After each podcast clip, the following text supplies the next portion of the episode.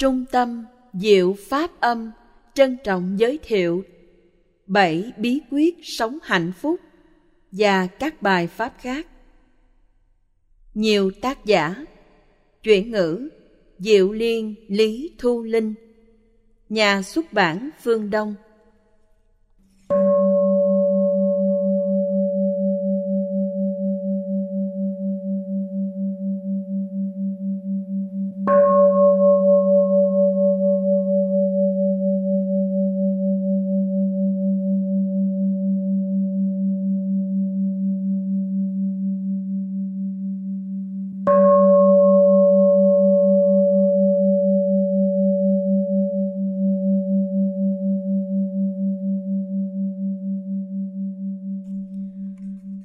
Lời người dịch Hàng năm, theo lệ thường, cứ vào khoảng tháng 3, tháng 4 dương lịch là chúng tôi có thư ngõ, kêu gọi khùng phước ấn tống sách dịch.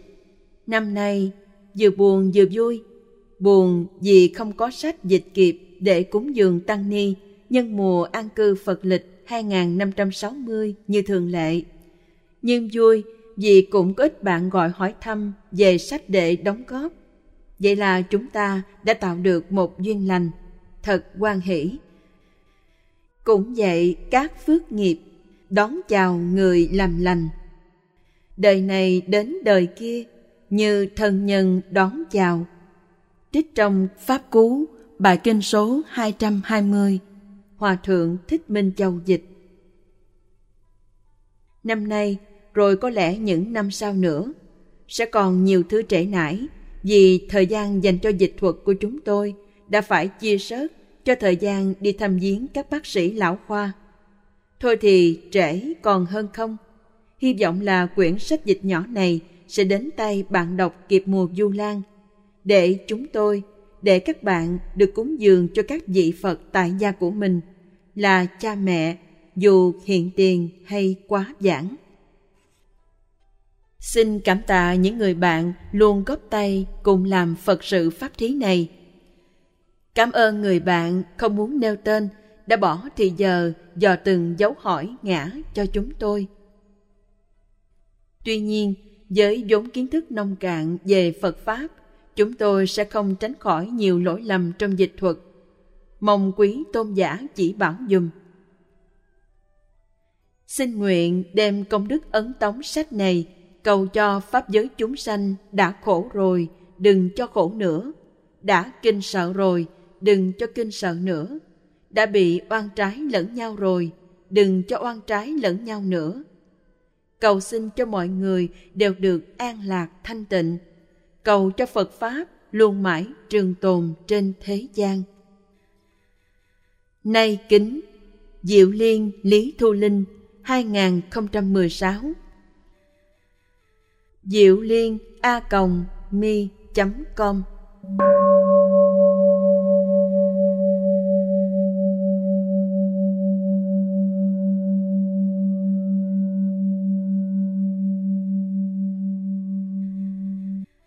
Bảy bí quyết sống hạnh phúc. Ni sư Top Ten Chokron Ni sư Top Ten Chokron Thế danh Cherry Green sinh năm 1950, lớn lên gần dùng Los Angeles. Ni sư hoàn thành cử nhân lịch sử tại Đại học UCLA năm 1971. Sau khi du lịch qua châu Âu, Bắc Phi và châu Á trong khoảng một năm rưỡi, Ni sư trở về Mỹ, lấy chứng chỉ sư phạm.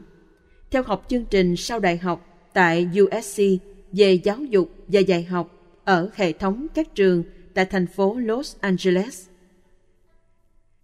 Năm 1975, Ni sư tham dự một khóa tu thiền của Ngài Lama Yese và Ngài Zopa Rinpoche. Sau đó, Ni sư qua Nepal tiếp tục tu học và hành thiền tại tu viện Kopan. Năm 1977, Ni sư được Ngài Chapcheling Rinpoche cho xuất gia tại Dharamsala, Ấn Độ và năm 1986, Ni sư thọ đại giới tại Đài Loan. Ni sư Thupten Chokron thành thành lập và trụ trì tu viện Sravasti thuộc tiểu bang Washington, Mỹ.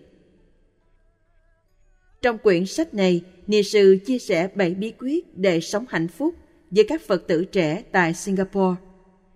Dựa trên kinh nghiệm bản thân, Ni sư Chokron đã đưa ra nhiều phương cách để giúp các Phật tử trẻ người Singapore ghi nhớ trong tâm mà thực hành và thực sự có được một cuộc sống hạnh phúc. Độc giả thân mến, tôi được mời thuyết giảng về 7 bí quyết sống hạnh phúc, nhưng thật khó để hạn chế các bí quyết xuống chỉ còn có 7. Thật ra có nhiều bí quyết hơn thế, nên tôi hy vọng rằng khi bạn sống với chánh niệm, trí tuệ và lòng từ bi, bạn sẽ trở nên ý thức về các bí quyết khác nữa.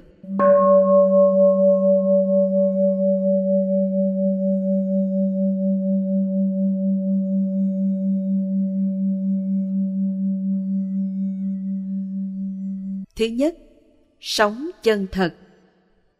Phần đông, chúng ta đi qua cuộc sống bám víu rất chặt vào những gì người khác nghĩ về chúng ta.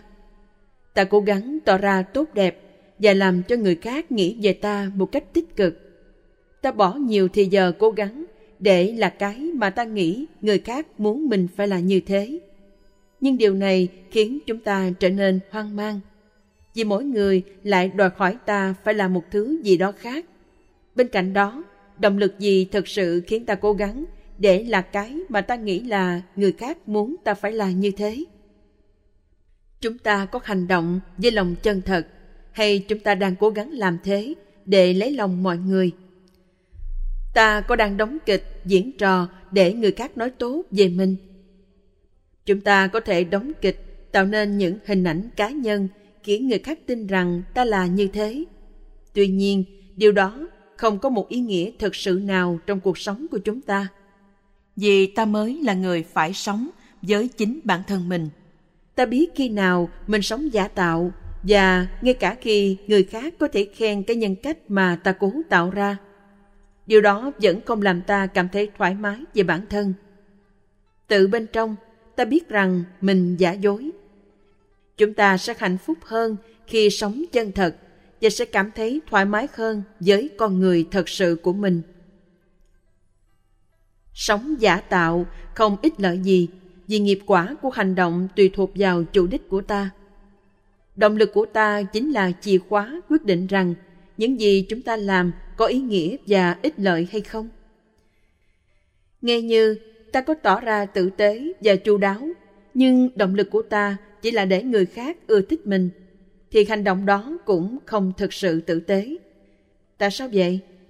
Đó là vì chúng ta hành động để được tiến tốt cho bản thân, không phải vì lợi ích của người khác.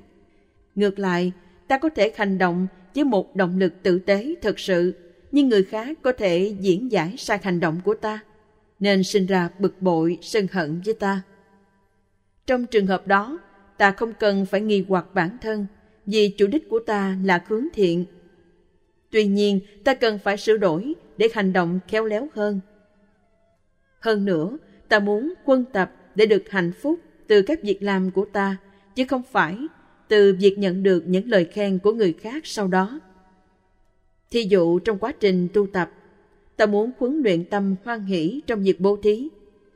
Khi ta hoan hỷ trong việc bố thí, thì không kể là ta đang ở đâu, đang bố thí cho ai, ta vẫn cảm thấy hạnh phúc không quan trọng là người khác có nói cảm ơn hay không.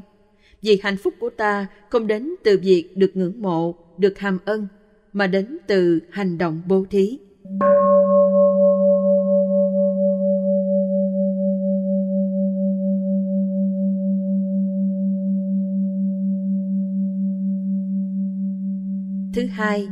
quan sát động lực của bạn Chúng ta cần luôn quán chiếu về các động lực của mình. Một số câu hỏi ta có thể tự hỏi bản thân bao gồm Tôi đã suy nghĩ gì trước khi nói hay làm điều này? Tôi có ý muốn làm hại ai hay không? Hay có ý làm lợi ích cho người không? Tôi có làm những việc này để được người khác ngưỡng mộ hay làm vì áp lực của bạn bè? Tôi có làm điều gì đó để được lợi ích cho bản thân hay chỉ bằng sự quan tâm chân thật đối với chúng sanh khác hay là cả hai tôi có cố làm những điều mà kẻ khác nghĩ tôi cần làm hay tôi thực sự tự biết mình và biết điều gì mình cần làm nhất khi nhận thức rõ điều gì mình cần làm hơn cả. Tôi có thực hiện với tâm si hay sân, hay tôi thực hiện việc đó bằng tâm từ và trí tuệ?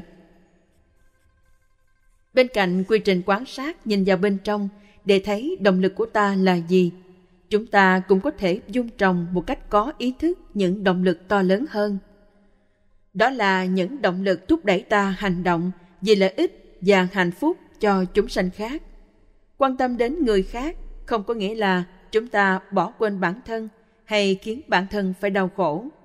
Sự chăm lo cho bản thân là cốt yếu, nhưng chúng ta muốn vượt lên trên những động lực về bản ngã. Để thấy rằng tất cả mọi chúng sanh đều nương tựa vào nhau. Mọi hành động của chúng ta đều ảnh hưởng đến người khác. Và vì chúng ta thấy rằng mọi người đều muốn hạnh phúc và tránh đau khổ như mình, ta sẽ quan tâm hơn về ảnh hưởng của lời nói và việc làm của ta đối với người khác. Phần đông đều có khuynh hướng quy vào cái ngã của mình. Vì thế, động lực khởi đầu không phải luôn luôn là vì lợi ích của chúng sanh khác, nhất là khi chúng ta nói đến tất cả mọi chúng sanh, bao gồm cả những người chúng ta không thể chịu đựng nổi. Vì thế, chúng ta cần phải rộng mở tâm và động lực. Nếu chúng ta khám phá ra mình đang làm một hành động thiện với động lực không rõ ràng hay vì tự ngã. Thí dụ, chúng ta có thể đóng góp cho từ thiện với hy vọng rằng nó sẽ đem đến cho ta tiếng tốt. Điều này không có nghĩa là chúng ta phải bỏ qua những hành động có ích lợi cho mình. Theo vào đó, ta chuyển hóa động lực ích kỷ của mình thành động lực của lòng tử tế, vượt xa hơn những lợi ích của bản thân để dung trồng một động lực cao cả, như là động lực muốn trở thành một vị phật hoàn toàn giác ngộ. Ta cần biết một vị phật là gì, làm thế nào để trở thành một vị phật? Những bước trên con đường để trở thành phật, ta có thể mang đến cho bản thân và chúng sanh những ích lợi gì khi trở thành một vị phật? Chúng ta càng hiểu những điều này, thì động lực của ta càng trở nên rộng lớn và tỏa sáng bên trong chúng ta.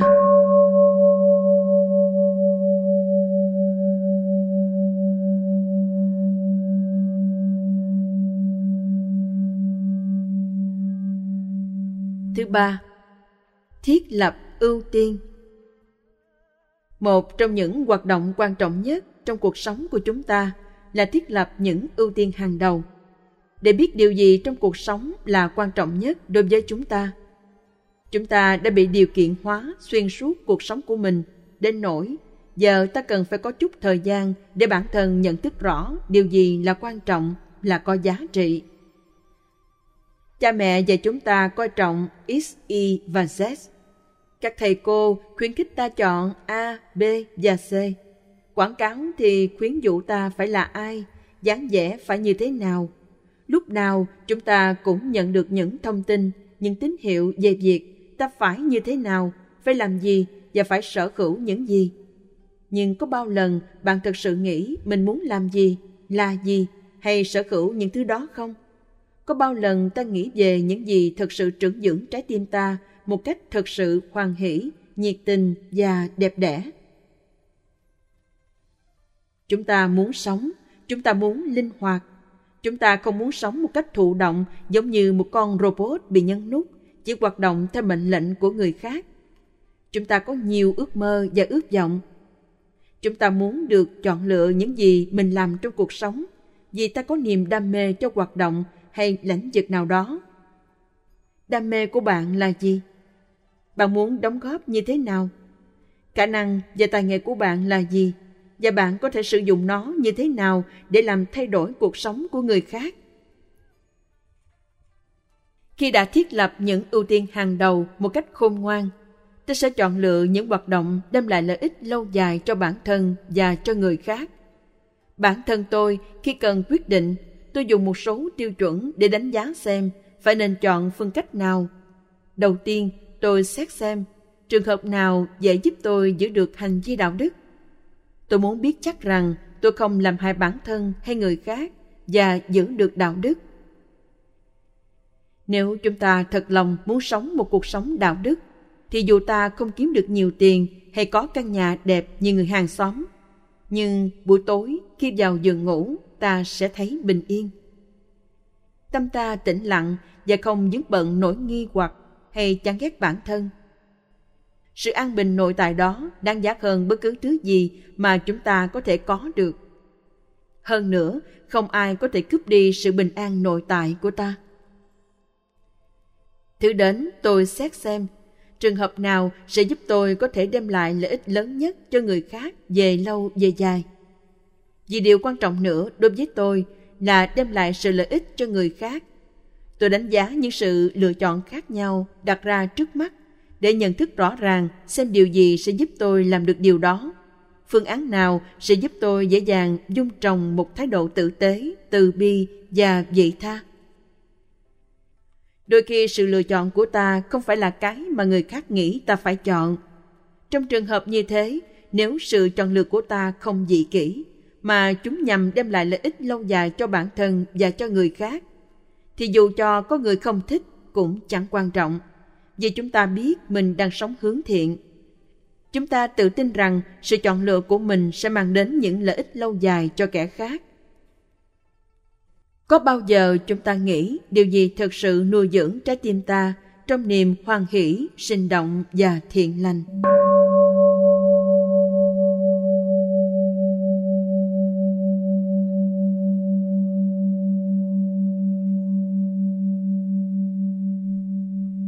Thứ tư, sống điều độ.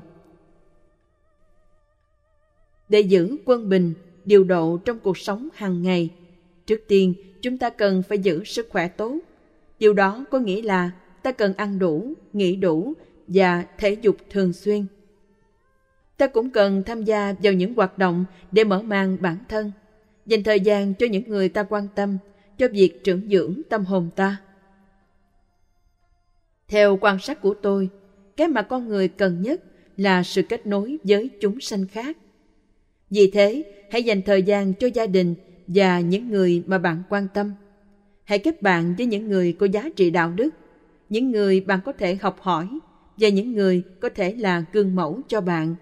Hãy phát triển tâm tò mò về cuộc sống và thế giới quanh bạn.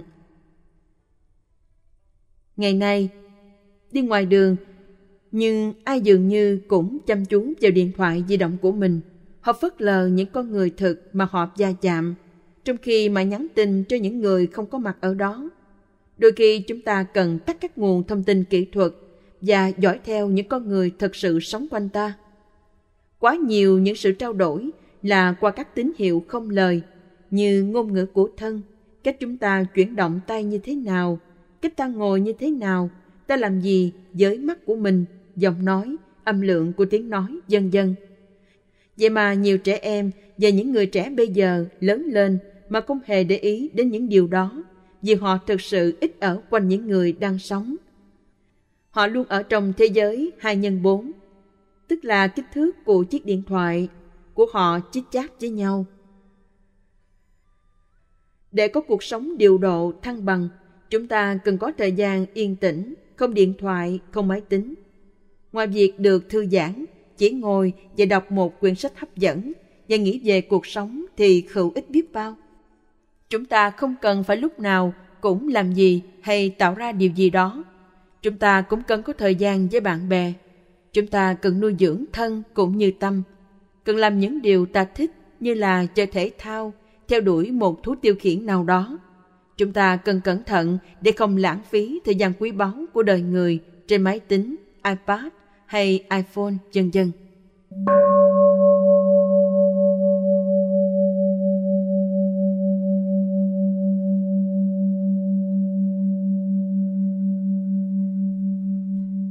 Thứ năm, hãy là bạn của bản thân.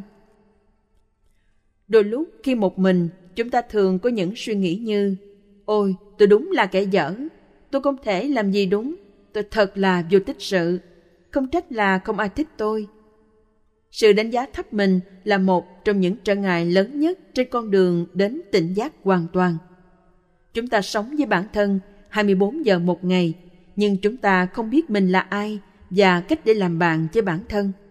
ta luôn phán xét bản thân với những tiêu chuẩn mà ta chẳng bao giờ xét xem chúng thật sự có thực tế hay không ta so sánh bản thân với người khác và lúc nào cũng đi đến kết luận mình là kẻ thất bại thua sút người không có ai là hoàn toàn.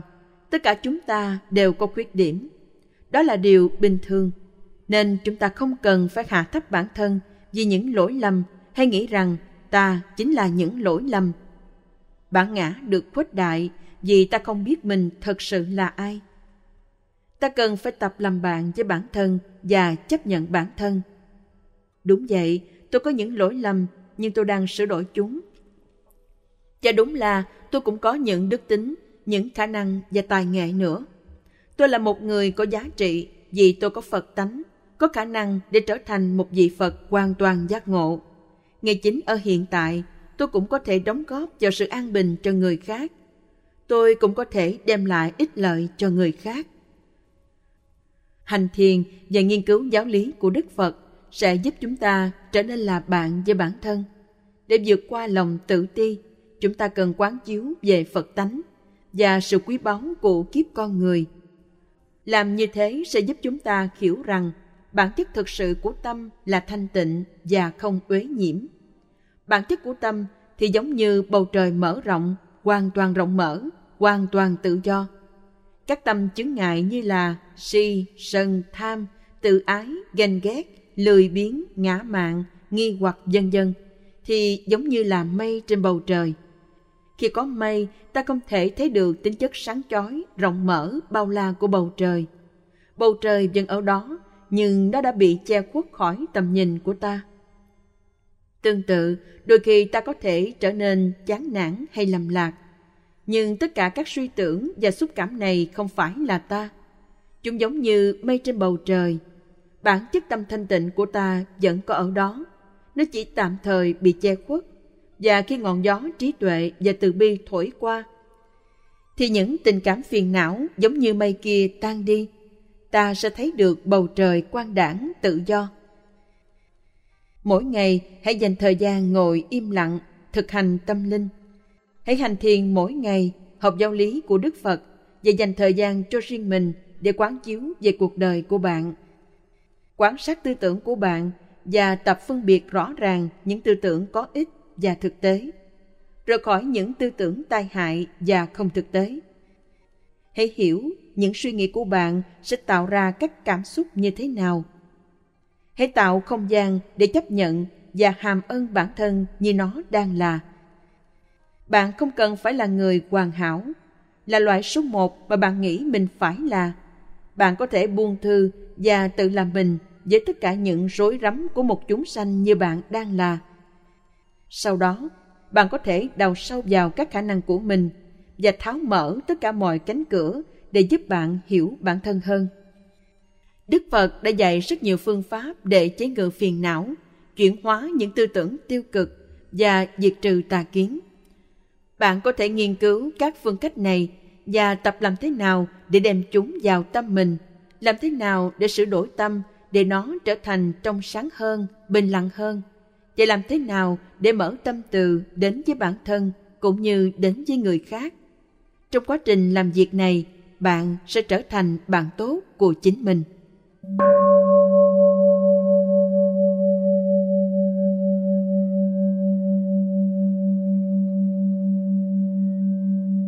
Thứ sáu, tất cả không phải về tôi.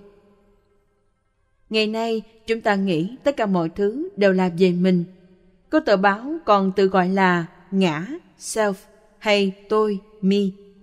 Chúng ta mua những sản phẩm có tên iPhone, iPad. Và từ lúc ta còn nhỏ, công nghệ quảng cáo đã điều kiện hóa ta để lúc nào ta cũng tìm kiếm những sản phẩm đem lại sự thích thú, hãnh diện, tự hào, sở hữu, danh tiếng, vân vân. Từ đó, chúng ta có ý nghĩ rằng tất cả là về ta. Hạnh phúc và đau khổ của tôi thì quan trọng hơn hạnh phúc và đau khổ của mọi kẻ khác. Hãy nghĩ về những gì khiến bạn bực bội. Khi bạn bè bị chỉ trích, bạn không phiền lòng. Nhưng khi ai đó nói cùng những điều như thế với bạn, thì nó trở nên là một vấn đề lớn.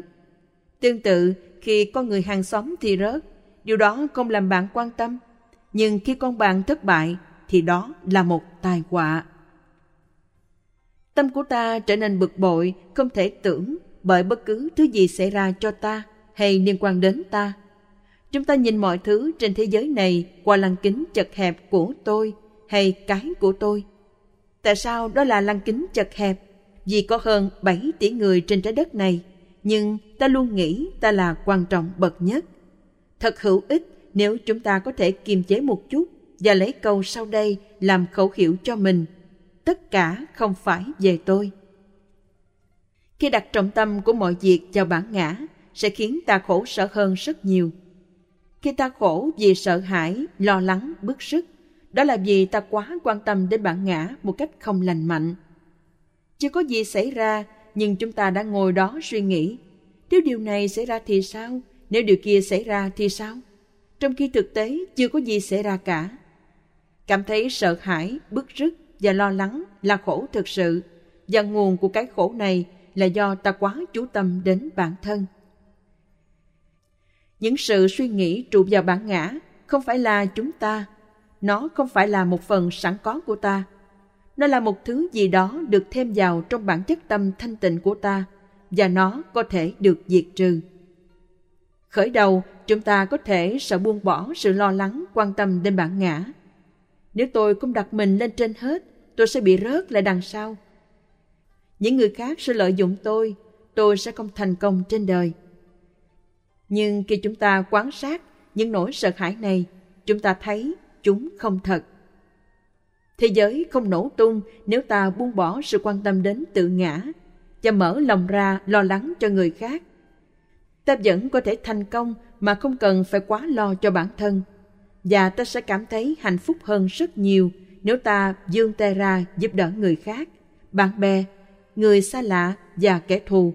Họ sẽ tử tế hơn với ta và cuộc sống của chính chúng ta cũng sẽ hạnh phúc hơn.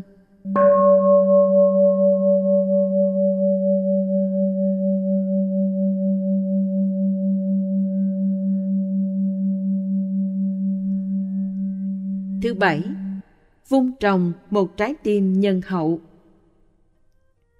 Như một chỉ định cho khẩu hiệu, tất cả không phải về tôi. Chúng ta cần dung trồng lòng tử tế. Để làm điều đó, ta quán tưởng về những lợi ích mà chúng ta đã nhận được từ rất nhiều người và cả thú vật nữa. Khi quán tưởng về lòng tử tế của những chúng sanh khác, ta thấy rằng mình có thể được ích lợi từ bất cứ điều gì mà người khác làm nếu ta biết cách nghĩ về điều đó cho đúng. Nghe nếu như có ai đó làm hại ta, ta cũng có thể coi đó như một sự tử tế, vì bằng cách đặt chúng ta vào một trong những hoàn cảnh khó khăn. Họ đang thách thức, rèn luyện giúp ta trưởng thành hơn. Họ giúp ta khám phá ra được cá tính và nguồn lực bên trong mà ta không biết mình có, khiến ta mạnh mẽ hơn. Nghĩ về sự tử tế của người thân trong gia đình và bạn bè thì dễ, nhưng còn sự tử tế của những người xa lạ thì sao? Thực ra, chúng ta cũng nhận được lợi ích từ rất nhiều người mà ta không biết. Khi nhìn quanh, mọi thứ mà chúng ta dùng có được là do lòng tử tế của người khác. Công nhân xây dựng đã tạo ra nhà cửa. Người nông dân đã cho ta rau củ. Thợ điện, thợ hồ, thư ký, vân dân Tất cả đều đóng một vai trò quan trọng để giúp cho guồng máy xã hội chạy êm thấm. Thí dụ, có lần tôi đến một thành phố mà ở đó tất cả các công nhân vệ sinh đều đang đình công. Điều đó giúp tôi nhìn ra sự tử tế của những người lượm rác giúp thành phố sạch sẽ. Vì thế bây giờ khi ra phố, đi ngang qua họ, tôi thường dừng lại và cảm ơn họ về công việc họ làm. Chúng ta được hưởng lợi ích từ tất cả những công việc mà người khác làm – Tất cả những người ta thấy quanh ta, trên xe buýt, ở trạm tàu ngầm, trong hàng quán, là những người đang tạo ra những thứ mà chúng ta cần và cung cấp những dịch vụ tiện ích cho ta trong cuộc sống hàng ngày. Do đó, khi nhìn những người ở quanh ta, hãy nghĩ đến sự tử tế của họ và những lợi ích mà ta đã nhận được từ họ. Hãy nhìn họ với con mắt của lòng tử tế và với sự ý thức rằng tất cả phải phụ thuộc vào nhau để sống hãy thân thiện và tử tế trở lại với người. Điều quan trọng là chúng ta phải tôn trọng tất cả mọi chúng sanh một cách bình đẳng. Vì suy cho cùng, tất cả đều quan trọng và chúng ta được lợi ích từ tất cả mọi người. Nếu bạn có một trái tim nhân hậu, bạn sẽ thành thật trong các giao dịch thương mại. Vì bạn quan tâm đến lợi ích của khách hàng và đối tác. Bạn biết rằng nếu dối trá hay lường gạt họ, họ sẽ không tin tưởng bạn và sẽ không tiếp tục giao dịch với bạn trong tương lai. Hơn thế nữa, họ sẽ nói với người khác về những hành động không tốt của bạn. Tuy nhiên, nếu bạn giúp đỡ đối tác và khách hàng của mình, họ sẽ có lòng tin nơi bạn, hết lòng tin nhiệm bạn. Bạn sẽ có mối liên hệ tốt đẹp, có thể kéo dài nhiều năm và đôi bên cùng có lợi. Khi dung trồng lòng tử tế, chúng ta cũng cần phải tỏ ra đáng tin cậy. Khi ai đó nói với bạn điều gì, với lòng tin thì hãy giữ kín. Khi bạn hứa điều gì, hãy cố hết sức để thực hiện lời hứa. Chúng ta phải nhìn xa hơn cái lợi trước mắt và tập làm một người bạn tốt. Hãy nghĩ xem, tôi phải làm thế nào để trở thành người bạn tốt? Tôi cần phải làm gì hay không làm gì để được là người bạn tốt đối với người khác? Vì tất cả đều cần có bạn.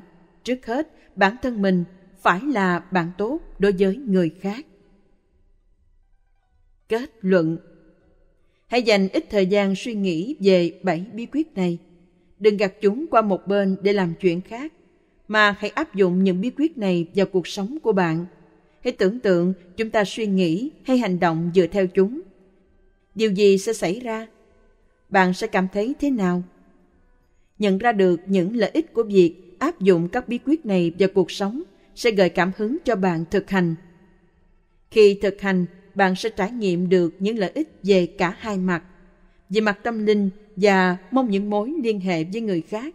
Bạn sẽ hưởng thụ được sự bình an nội tâm lớn hơn, thỏa mãn hơn và liên hệ sâu sắc hơn với người. Thỉnh thoảng, hãy ôn lại các bí quyết này, hay đọc lại chúng để tự nhắc mình sống một cách chân thật, không giả tạo. Quán tưởng về động lực của bạn và dung trồng một động lực lớn hơn. Thiết lập các ưu tiên hàng đầu một cách khôn ngoan, sống quân bình, làm bạn với bản thân, ý thức rằng tất cả không chỉ vì tôi và dung trồng một trái tim nhân hậu. Chuyển ngữ theo Seven Tips for a Happy Life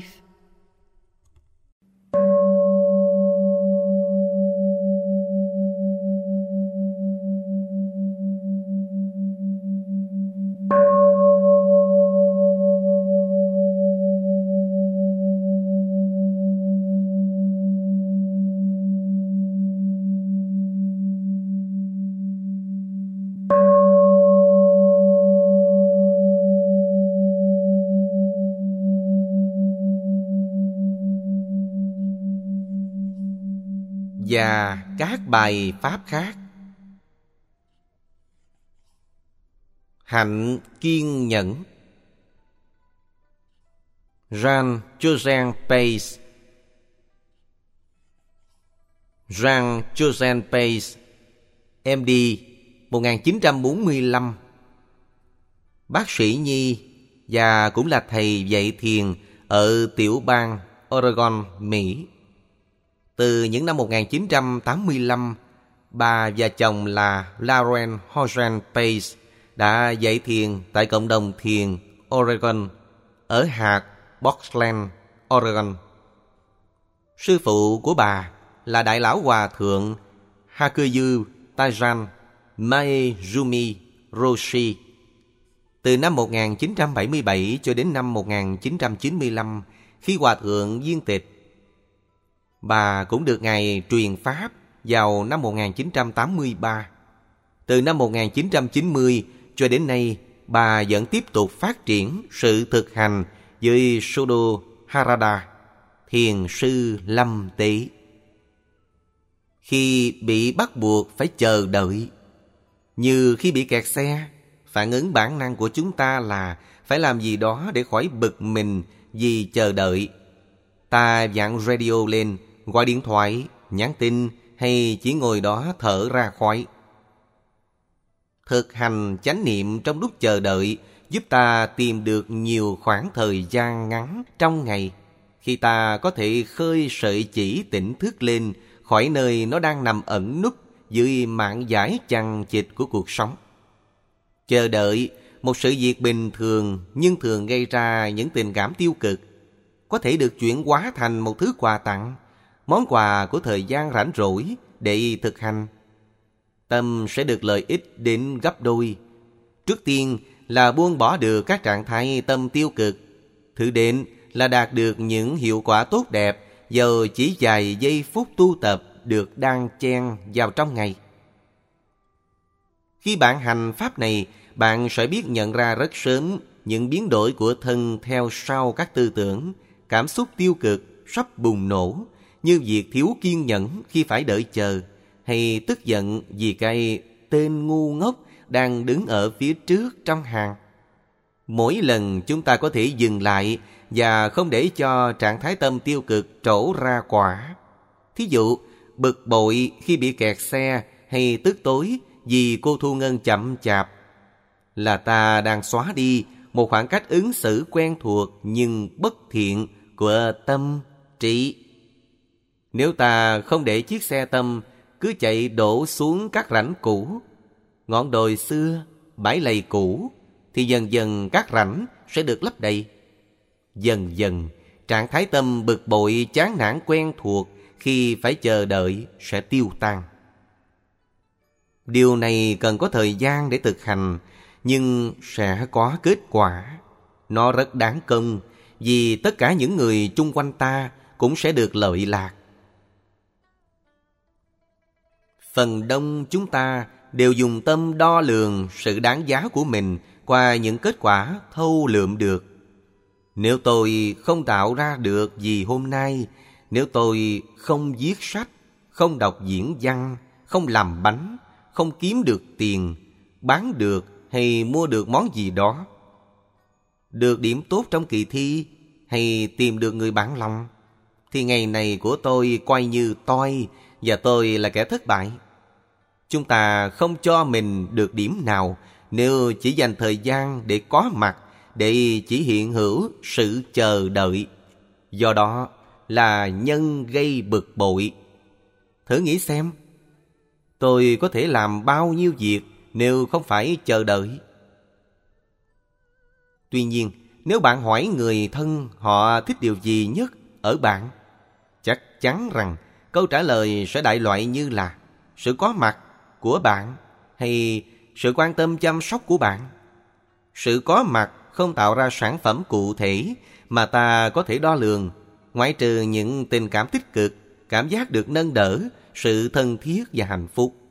Khi chúng ta không còn quá bận rộn, quá chăm chú phải tạo ra cái gì đó mà chuyển sang chỉ tĩnh lặng và tỉnh giác, thì bản thân chúng ta cũng cảm thấy được nâng đỡ, thân thiết và hạnh phúc.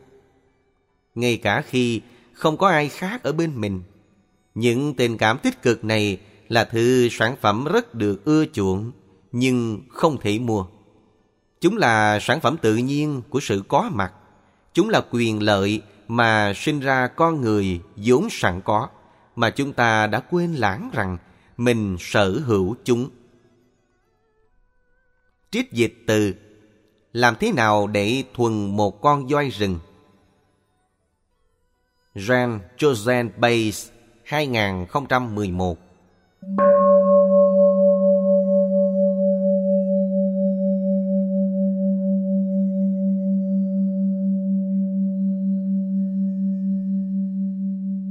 Nghệ thuật ăn trong chánh niệm.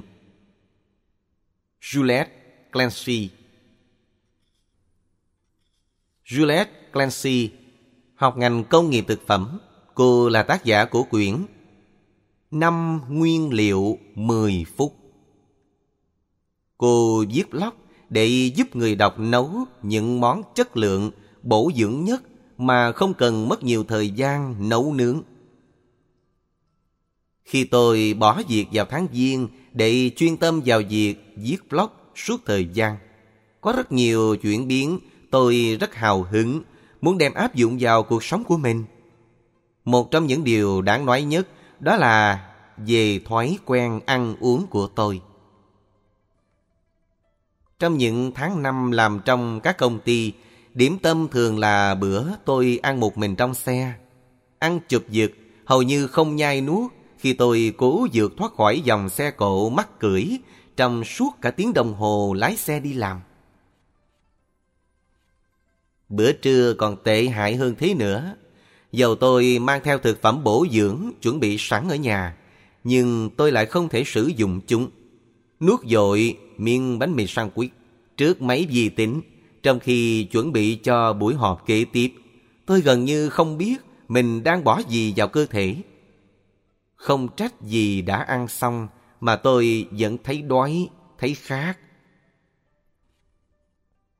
Với thời khóa biểu mới, tôi quyết làm một cuộc chuyển biến. Không còn vừa ăn vừa lái xe, hay ăn lúc làm việc trước máy tính. Tôi quyết bắt đầu thực hành nghệ thuật ăn trong chánh niệm. Những lợi ích khi ăn trong chánh niệm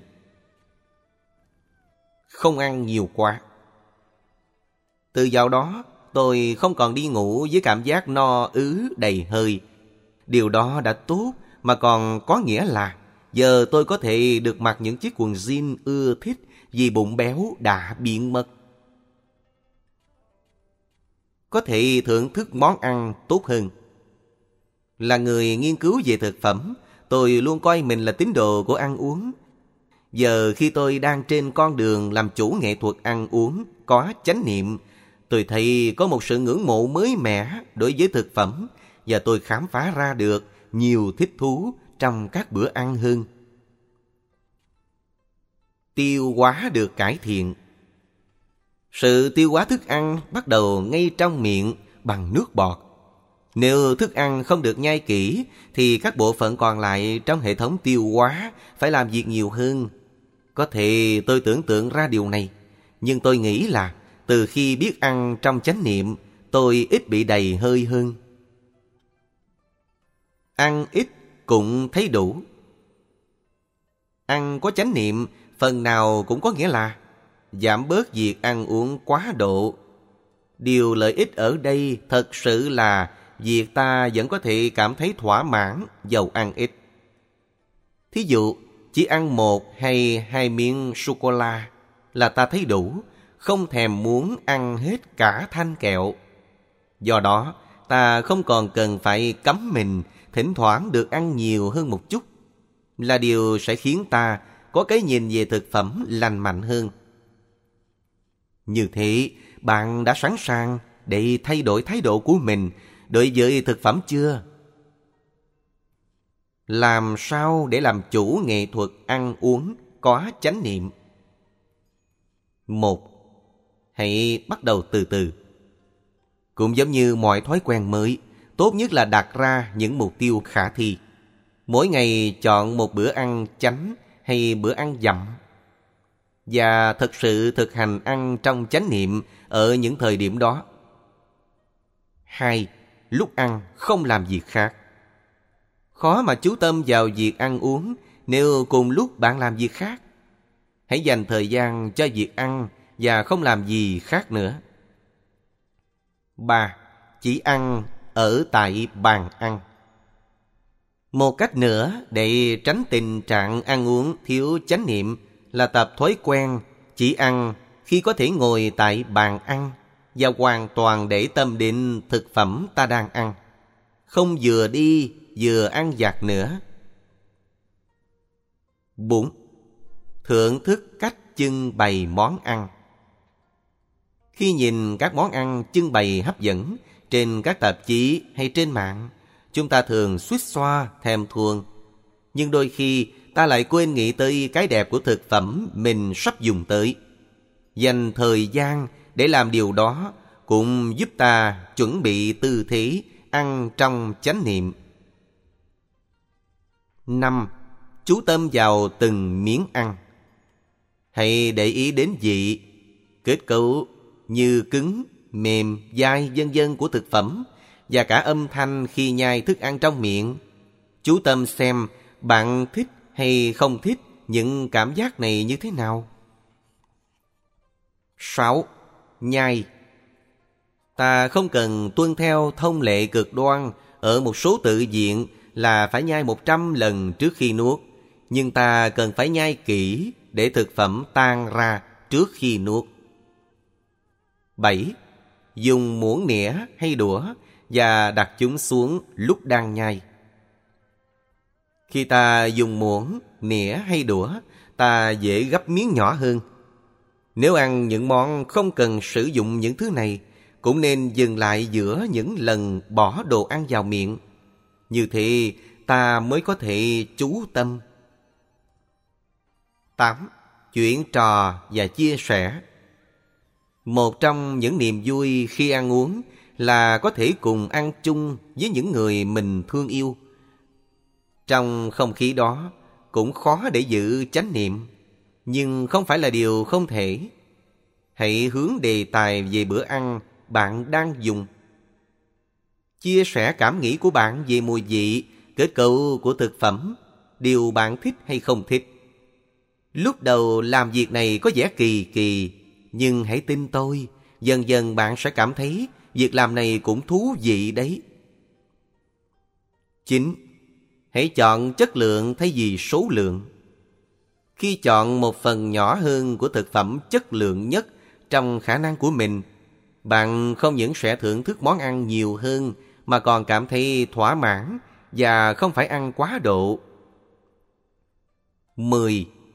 Dành thời gian để tự chuẩn bị bữa ăn cho mình từ những nguyên liệu tươi ngon. Quá trình chuẩn bị cũng có thể là những giây phút thư giãn, thoải mái như khi ăn. Đối với tôi, việc biết nguyên liệu nào đã được bỏ vào thức ăn của mình giúp tôi rất yên tâm. Nên dẫu có vất vả, phiền phức cũng đáng công. Chuyển ngữ từ The Art of Mindful Eating Stone Blog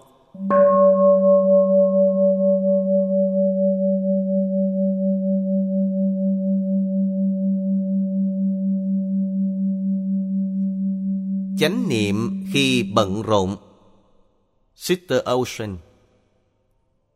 Sister Ocean, Chân Trang Hải An, Gốc người Canada. Sư cô được thọ giới tại làng Mai của Hòa Thượng Thích Nhất Hạnh vào năm 2012. Sư cô tu và thực hành tại thiền viện Blue Cliffs ở New York, nơi mà các khóa tu về nghệ thuật sống chánh niệm thường được tổ chức. Có những lúc cuộc sống dường như nhẹ nhàng, thư thả và những lúc nó căng thẳng nghẹt thở.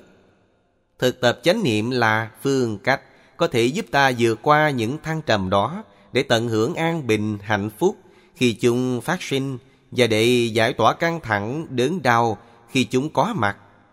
Một số các phương cách thực hành mà tôi biết có thể giúp tôi vượt qua những lúc cuộc sống quá bận rộn liên quan đến thân.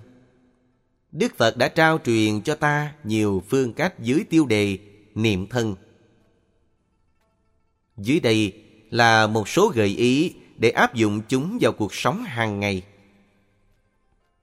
Bất cứ khi nào chợt ý thức đến giây phút hiện tại sau thời gian phóng tâm, việc đầu tiên tôi làm là xét lại tư thế của mình.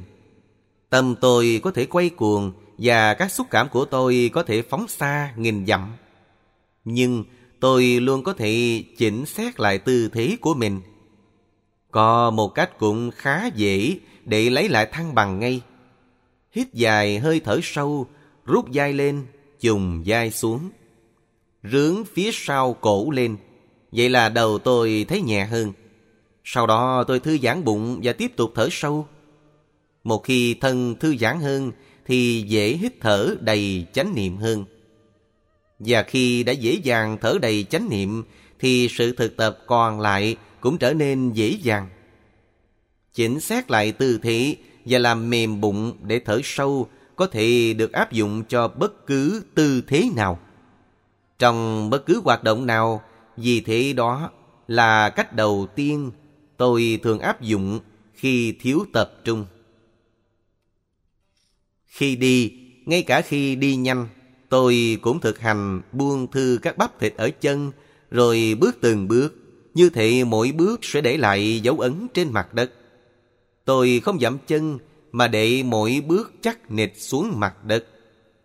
Dĩ nhiên, khi bước, điều này cũng tự nhiên xảy ra. Nhưng tôi nhận thấy là càng bận rộn, thân tôi dường như càng bám vào tất cả mọi thứ, kể cả bước đi. Buông thư được trong từng bước chân là một hạnh phúc trong những lúc đầy bận rộn, để làm thư giãn thân và nhẹ nhàng chú tâm. Khi tôi vận động chân tay như là cắt rau củ, vệ sinh nhà cửa, phơi đồ hay dọn giường ngủ, tôi cố gắng ứng dụng tất cả các điều kể trên. Sau khi chỉnh xét tư thế và thở sâu, tôi đem tâm chánh niệm đến cảm giác nơi hai tay. Tôi thường sử dụng quá nhiều năng lực và để ý thấy các cơ ở tay căng cứng, ngay cả khi tôi đã làm xong công việc. Nên khi có chánh niệm, tôi buông thư cánh tay, bàn tay và thử sử dụng ít năng lực hơn để hoàn thành những công việc đó. Thật là một cuộc thử nghiệm đầy thú vị.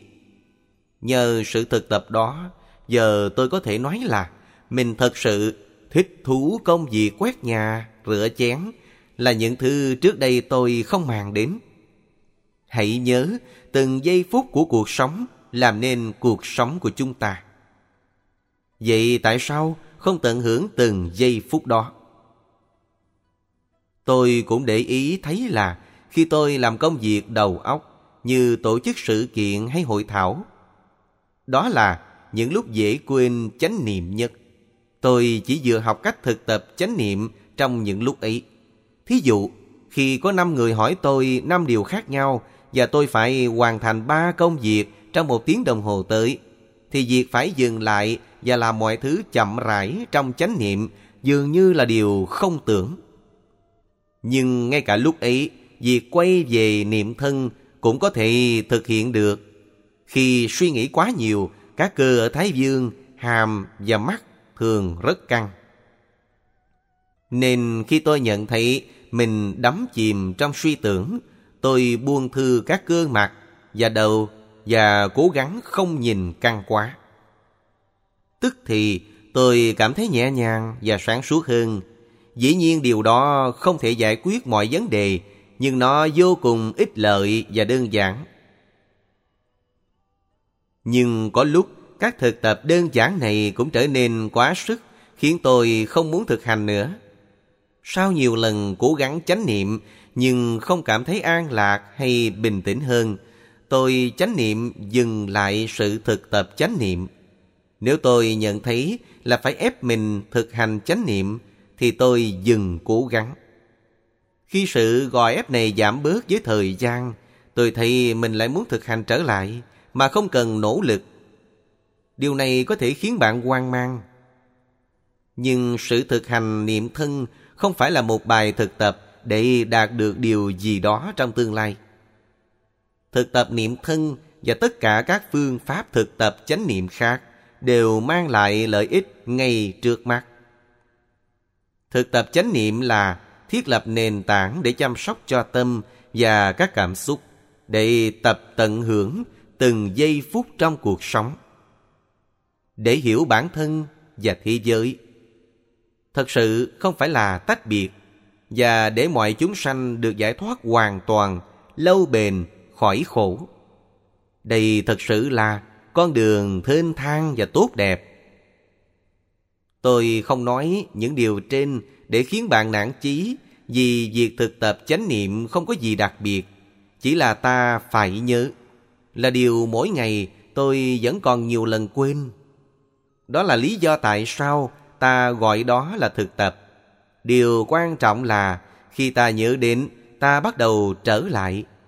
Chỉ một hơi thở, chỉ một bước chân, chỉ một giây phút bình an, lặp đi và lặp lại.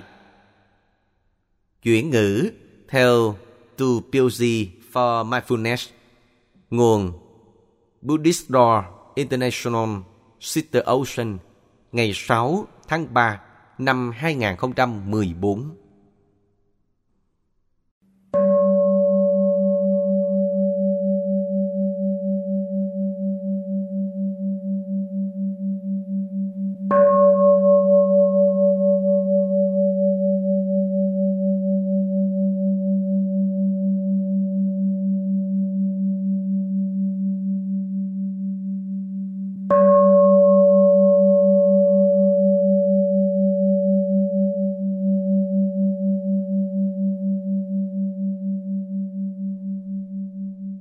Gửi bạn 17 lời khuyên thẳng thắn về cuộc sống của thiền sư Kodo Sawaki.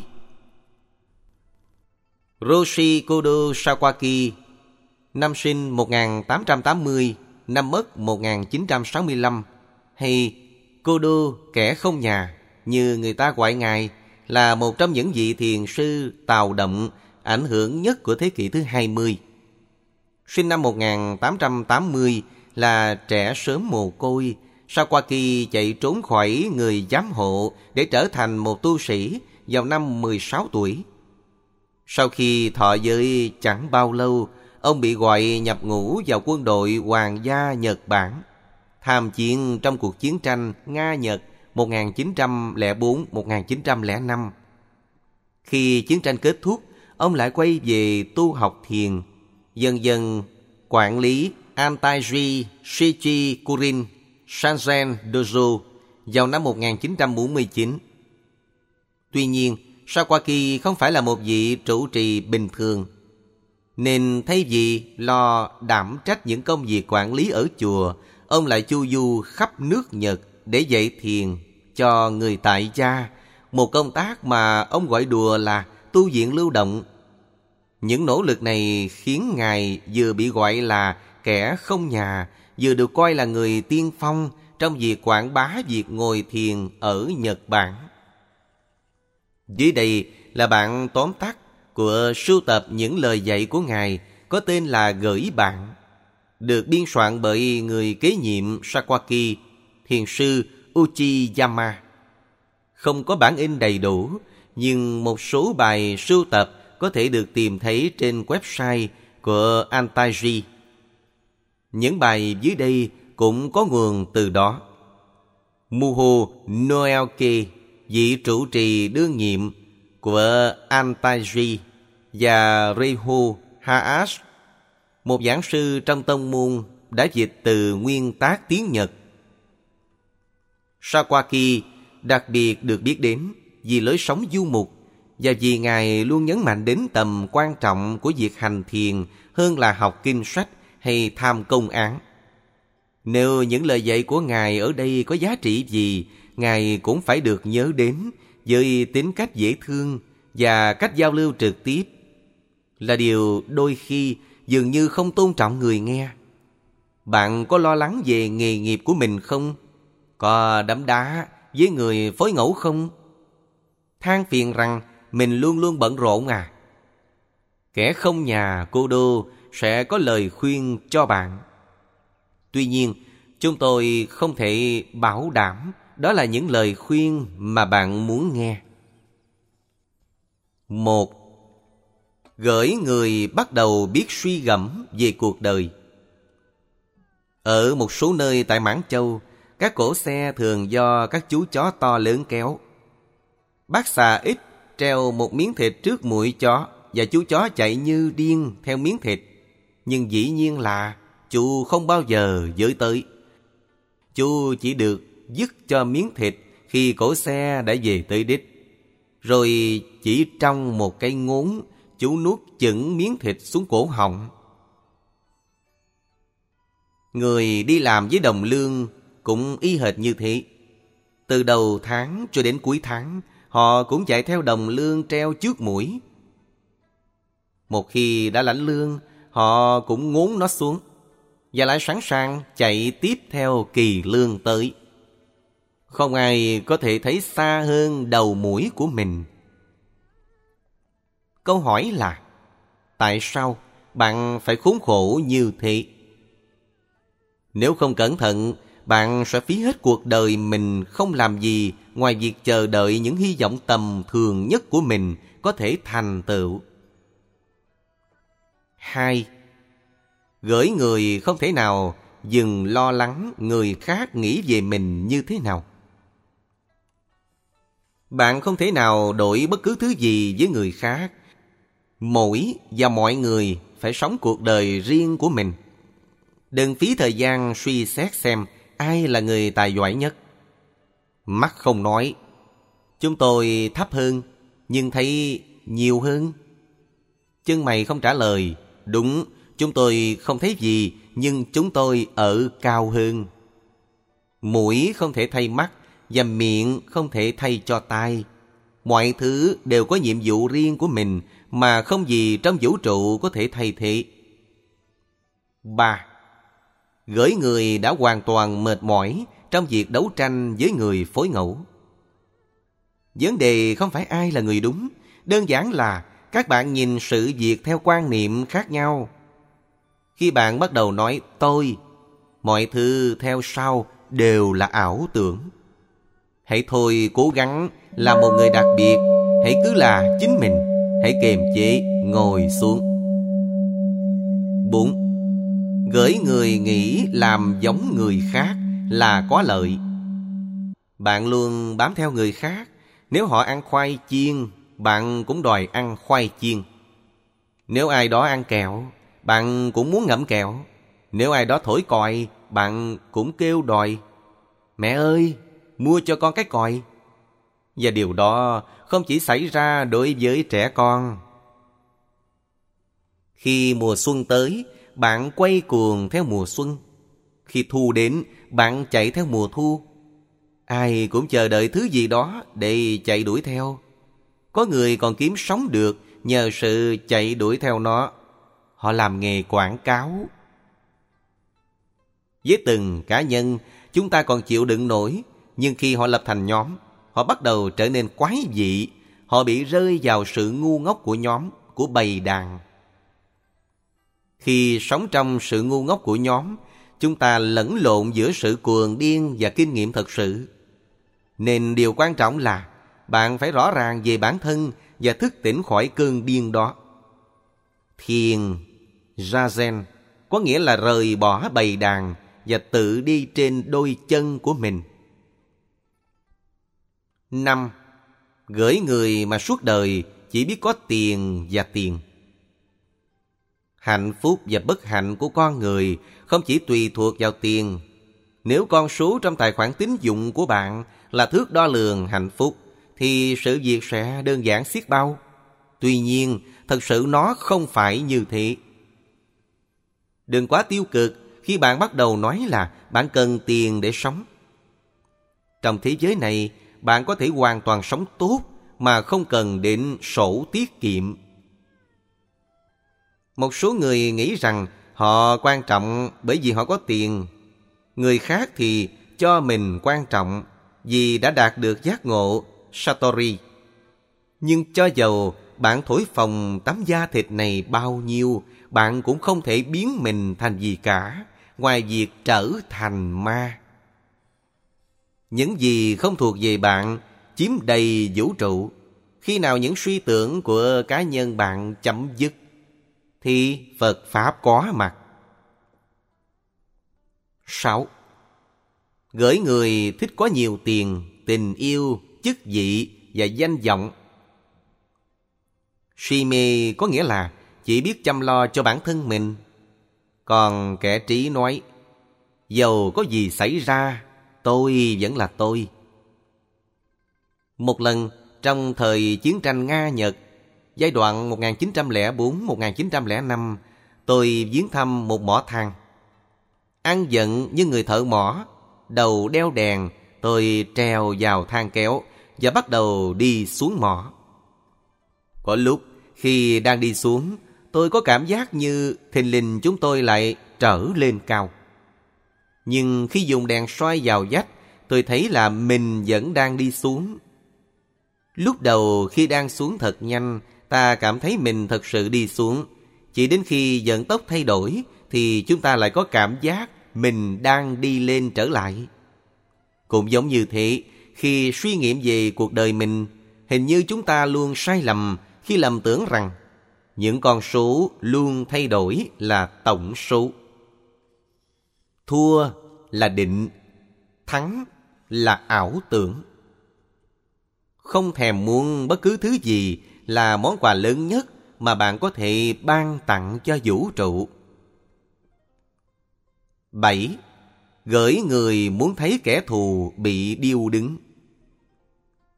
Chúng ta thường nghĩ không biết ở đây ai thật sự là kẻ hay hơn.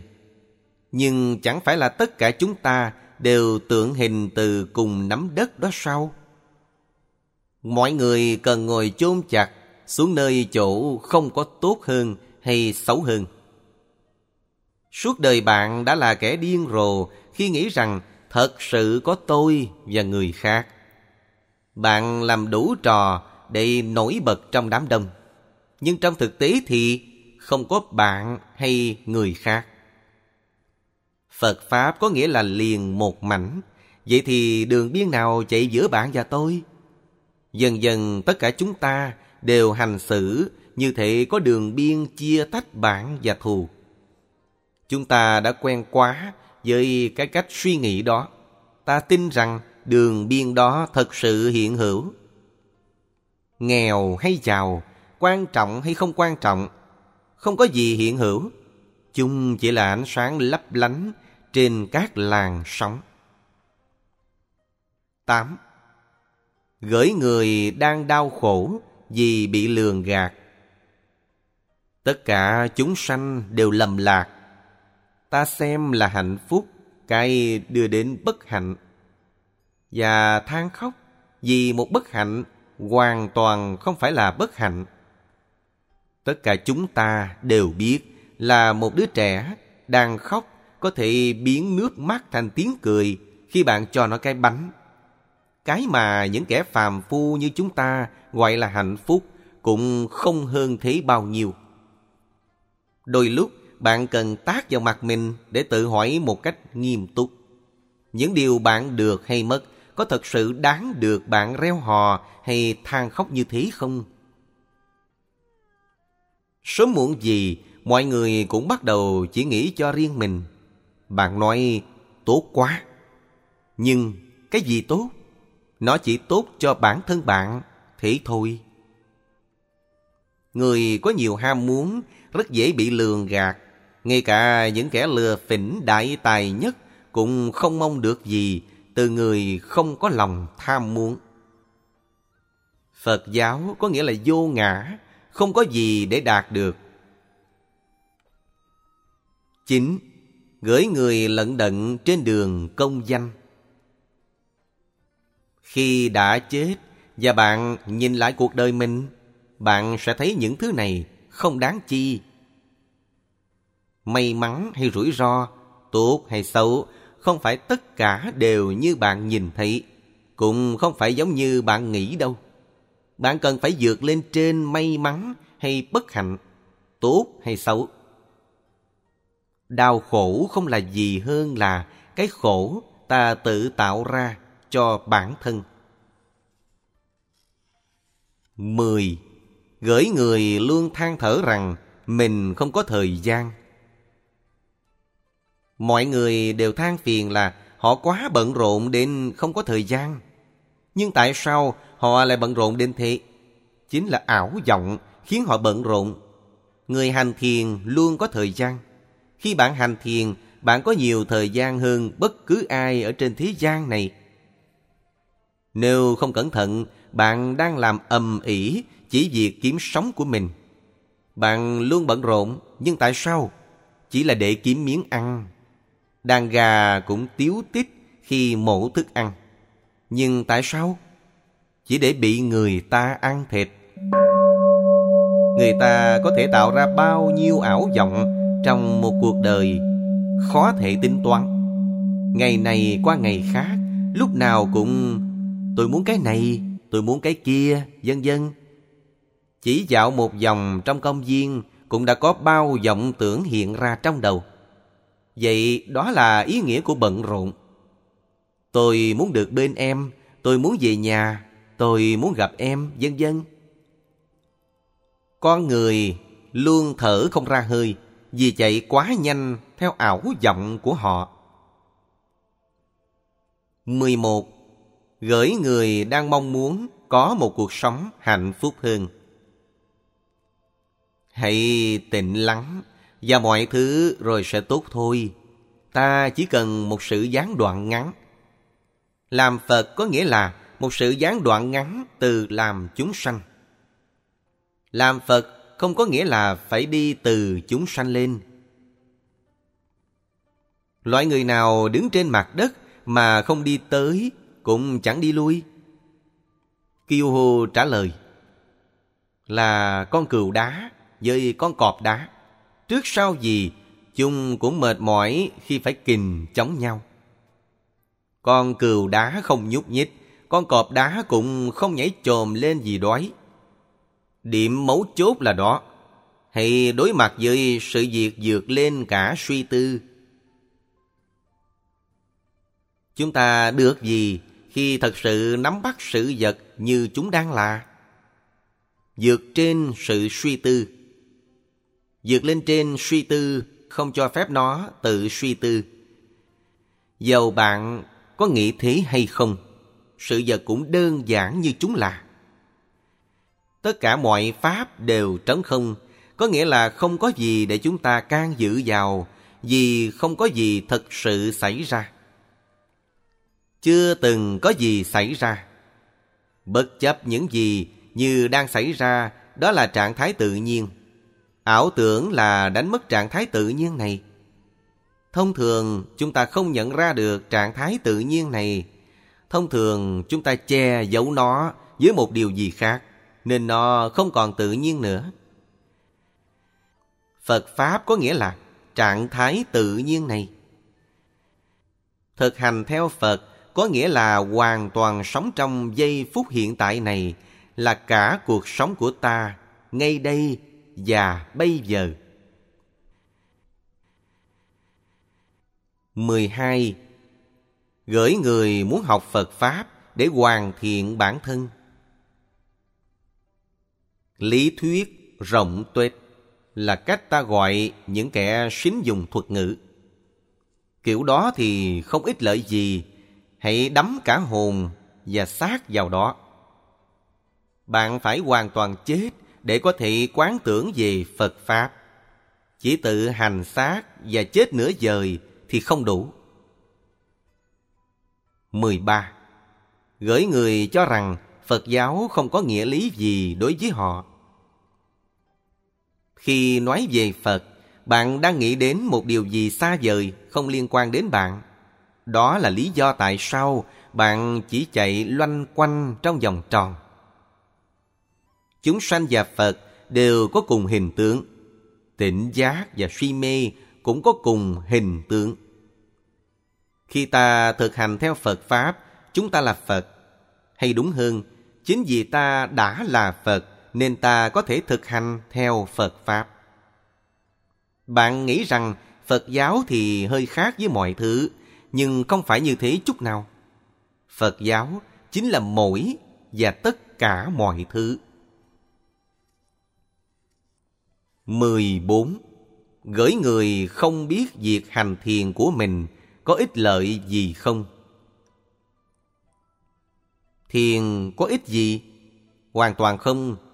Nhưng cái chẳng ích lợi gì này, phải thấm vào xương thịt bạn cho đến khi bạn thực sự thực hành cái chẳng ích lợi gì. Chỉ đến khi đó thì việc hành thiền của bạn mới thật sự chẳng ích lợi gì. Bạn nói rằng bạn muốn trở thành người tốt hơn bằng cách hành thiền. Nhưng thiền không phải là về việc học làm thế nào để thành một con người. Thiền là dừng lại việc làm người. Bạn nói, khi thiền tôi bị ảo tưởng. Điên rồ. Sự thật là chỉ khi hành thiền bạn mới ý thức đến các ảo tưởng của mình. Khi bạn quay cuồng với ảo tưởng của mình, bạn đâu hề để ý tới chúng. Lúc bạn hành thiền, một con mũi chích bạn cũng biết ngay. Nhưng khi bạn đang quay cuồng thì con dắt có cắn, bạn cũng không hề hay. Đừng cào nhào, đừng có trao tráo mắt nhìn khoảng không.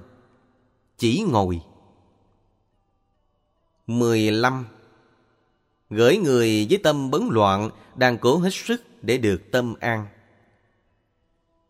Tâm bạn không an vì bạn đang chạy đuổi theo lý tưởng của một tâm hoàn toàn thanh tịnh.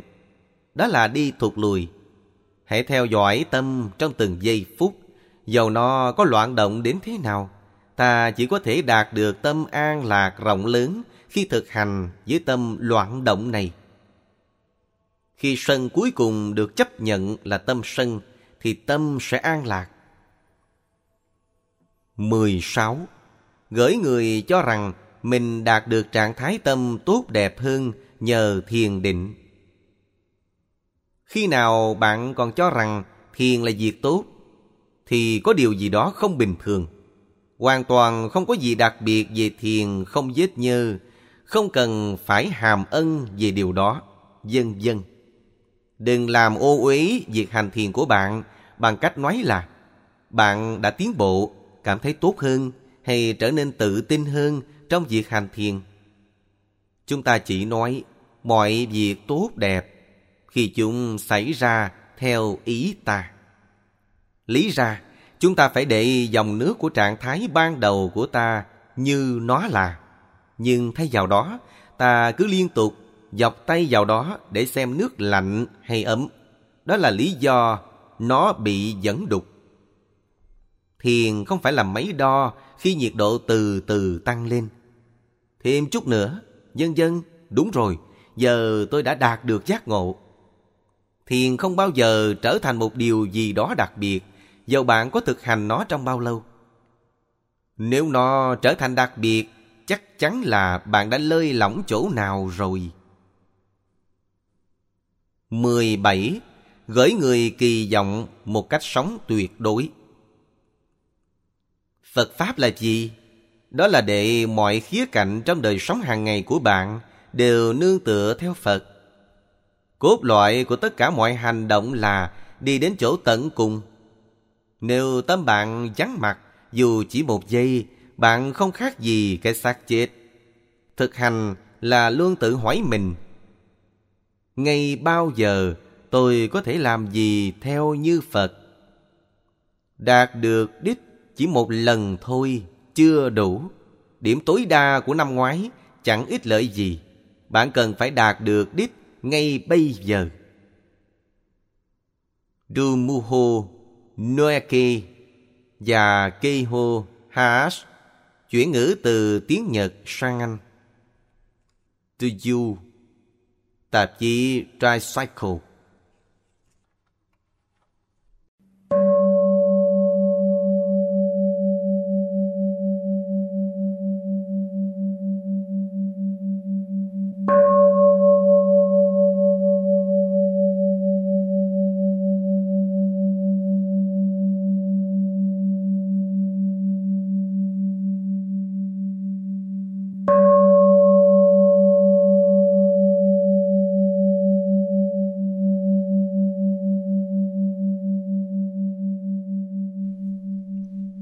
trách nhiệm ở nơi mình. Hòa thượng K. Sri Dhammananda Hòa thượng tiến sĩ K. Sri Dhammananda sinh năm 1919 tại miền Nam Tích Lan, Ceylon. Năm 12 tuổi, Ngài xuất gia làm sa di với pháp hiệu Dhammadanda, có nghĩa là người trải nghiệm được hạnh phúc nhờ nương tựa vào Pháp. Ngài thọ đại giới vào năm 1940 và sau này được thọ các danh hiệu cao hơn năm 22 tuổi. Sau khi hoàn tất chương trình cao học tại Ấn Độ, Ngài đã trải qua 4 năm đi khoan Pháp. Năm 1952, trong số 400 vị tỳ kheo, Ngài được chọn đi Mã Lai để hỗ trợ các nhu cầu về tôn giáo của các Phật tử người Siha Lese ở xứ này. Với hơn 50 năm kinh nghiệm trong việc truyền giáo, Ngài đã khiến dân cả cuộc đời vào việc kêu gọi hòa bình, hiểu biết và hòa hợp. Nguyên là một vị lãnh đạo trong truyền thống Phật giáo Nguyên Thủy ở Mã Lai và Singapore. Ngài là một trong những vị hòa thượng trưởng lão được kính trọng nhất trong cộng đồng Phật giáo và cũng là tác giả của hơn 70 đầu sách về đạo Pháp, được dịch ra hơn 16 ngôn ngữ là một pháp sư nổi tiếng. Ngài thường được mời đến giảng pháp tại Mỹ, Úc, Anh, Âu Châu và nhiều quốc gia khác ở châu Á. Ngài đã an nhiên ra đi ở tuổi 87 vào ngày 31 tháng 8 năm 2006. Theo bản tính con người, tất cả chúng ta đều có khuynh hướng đổ lỗi, trách móc người khác vì những thiếu sót hay bất hạnh của mình. Có bao giờ bạn nghĩ lại rằng chính mình phải chịu trách nhiệm về những vấn đề của mình? Nỗi phiền muộn, bất hạnh của bạn không phải do lời nguyện của ai đó dành cho gia đình bạn và được truyền từ thế hệ này qua thế hệ khác, mà chúng cũng không phải do tội của vị tổ tâm nào đó đã đội mồ lên để ám bạn. Nỗi khổ đau của bạn cũng không do Thượng Đế hay ma quỷ nào tạo ra. Chính bạn là người tạo khổ cho mình. Chính bạn là người gây bất hạnh cho mình. Chính bạn mới có thể giải thoát cho mình. Bạn phải tập gánh trách nhiệm cho cuộc đời mình và thừa nhận khuyết điểm của bản thân, chứ không oán trách hay phiền hà người khác. Hãy nhớ câu nói của người xưa. Kẻ vô học luôn đổ lỗi cho người khác, kẻ có chút học thức tự trách mình, còn người trí không đổ lỗi cho gì cả. Là người trí, bạn phải tập tự giải quyết vấn đề của mình mà không trách móc ai cả. Nếu mỗi cá nhân đều cố gắng tự sửa lỗi mình, thì thế giới này sẽ được bình an. Nhưng phần đông chẳng mảy may cố gắng để nhận thức rằng chính họ mới phải chịu trách nhiệm cho rất nhiều bất hạnh xảy ra cho mình. Họ thích tránh né, họ nhìn ra ngoài để tìm kiếm nguồn gốc vấn đề vì họ miễn cưỡng, không muốn thừa nhận những thiếu sót của bản thân. Tâm con người thường dễ tự dối mình, nên không ai muốn thừa nhận những yếu kém của bản thân. Họ sẽ tìm lý do gì đó để biện hộ cho hành động của mình và tạo ra ảo tưởng rằng mình không có lỗi. Nếu ta thực sự muốn được giải thoát, ta phải có can đảm thừa nhận sự yếu kém của mình. Đức Phật đã nói, Thật dễ thấy lỗi người, quá khó để nhận ra lỗi mình. Bạn phải rèn tính can đảm để nhìn nhận khi mình phạm lỗi là do thiếu sót của mình. Bạn phải thừa nhận là mình sai. Đừng bắt chước theo kẻ ngu luôn đổ lỗi cho người. Đừng lấy người làm bia đỡ đạn cho mình. Làm vậy thật đáng trách. Hãy nhớ rằng bạn có thể lừa dối một số người trong một khoảng thời gian nhưng không thể lừa dối tất cả mọi người ở mọi lúc. Đức Phật đã dạy rằng, kẻ ngu mà không nhận mình ngu mới thật sự là ngu. Còn người ngu nhưng biết mình ngu thì trong mức độ nào đó cũng là khôn. Hãy nhìn nhận sự yếu kém của mình, đừng trách móc người khác. Bạn phải nhận thức rằng bạn chịu trách nhiệm cho những bất hạnh và khó khăn xảy ra đến cho bạn.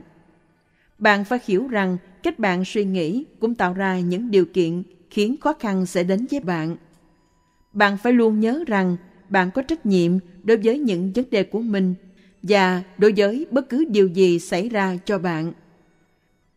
Không phải thế giới có vấn đề, mà vấn đề là ở chúng ta.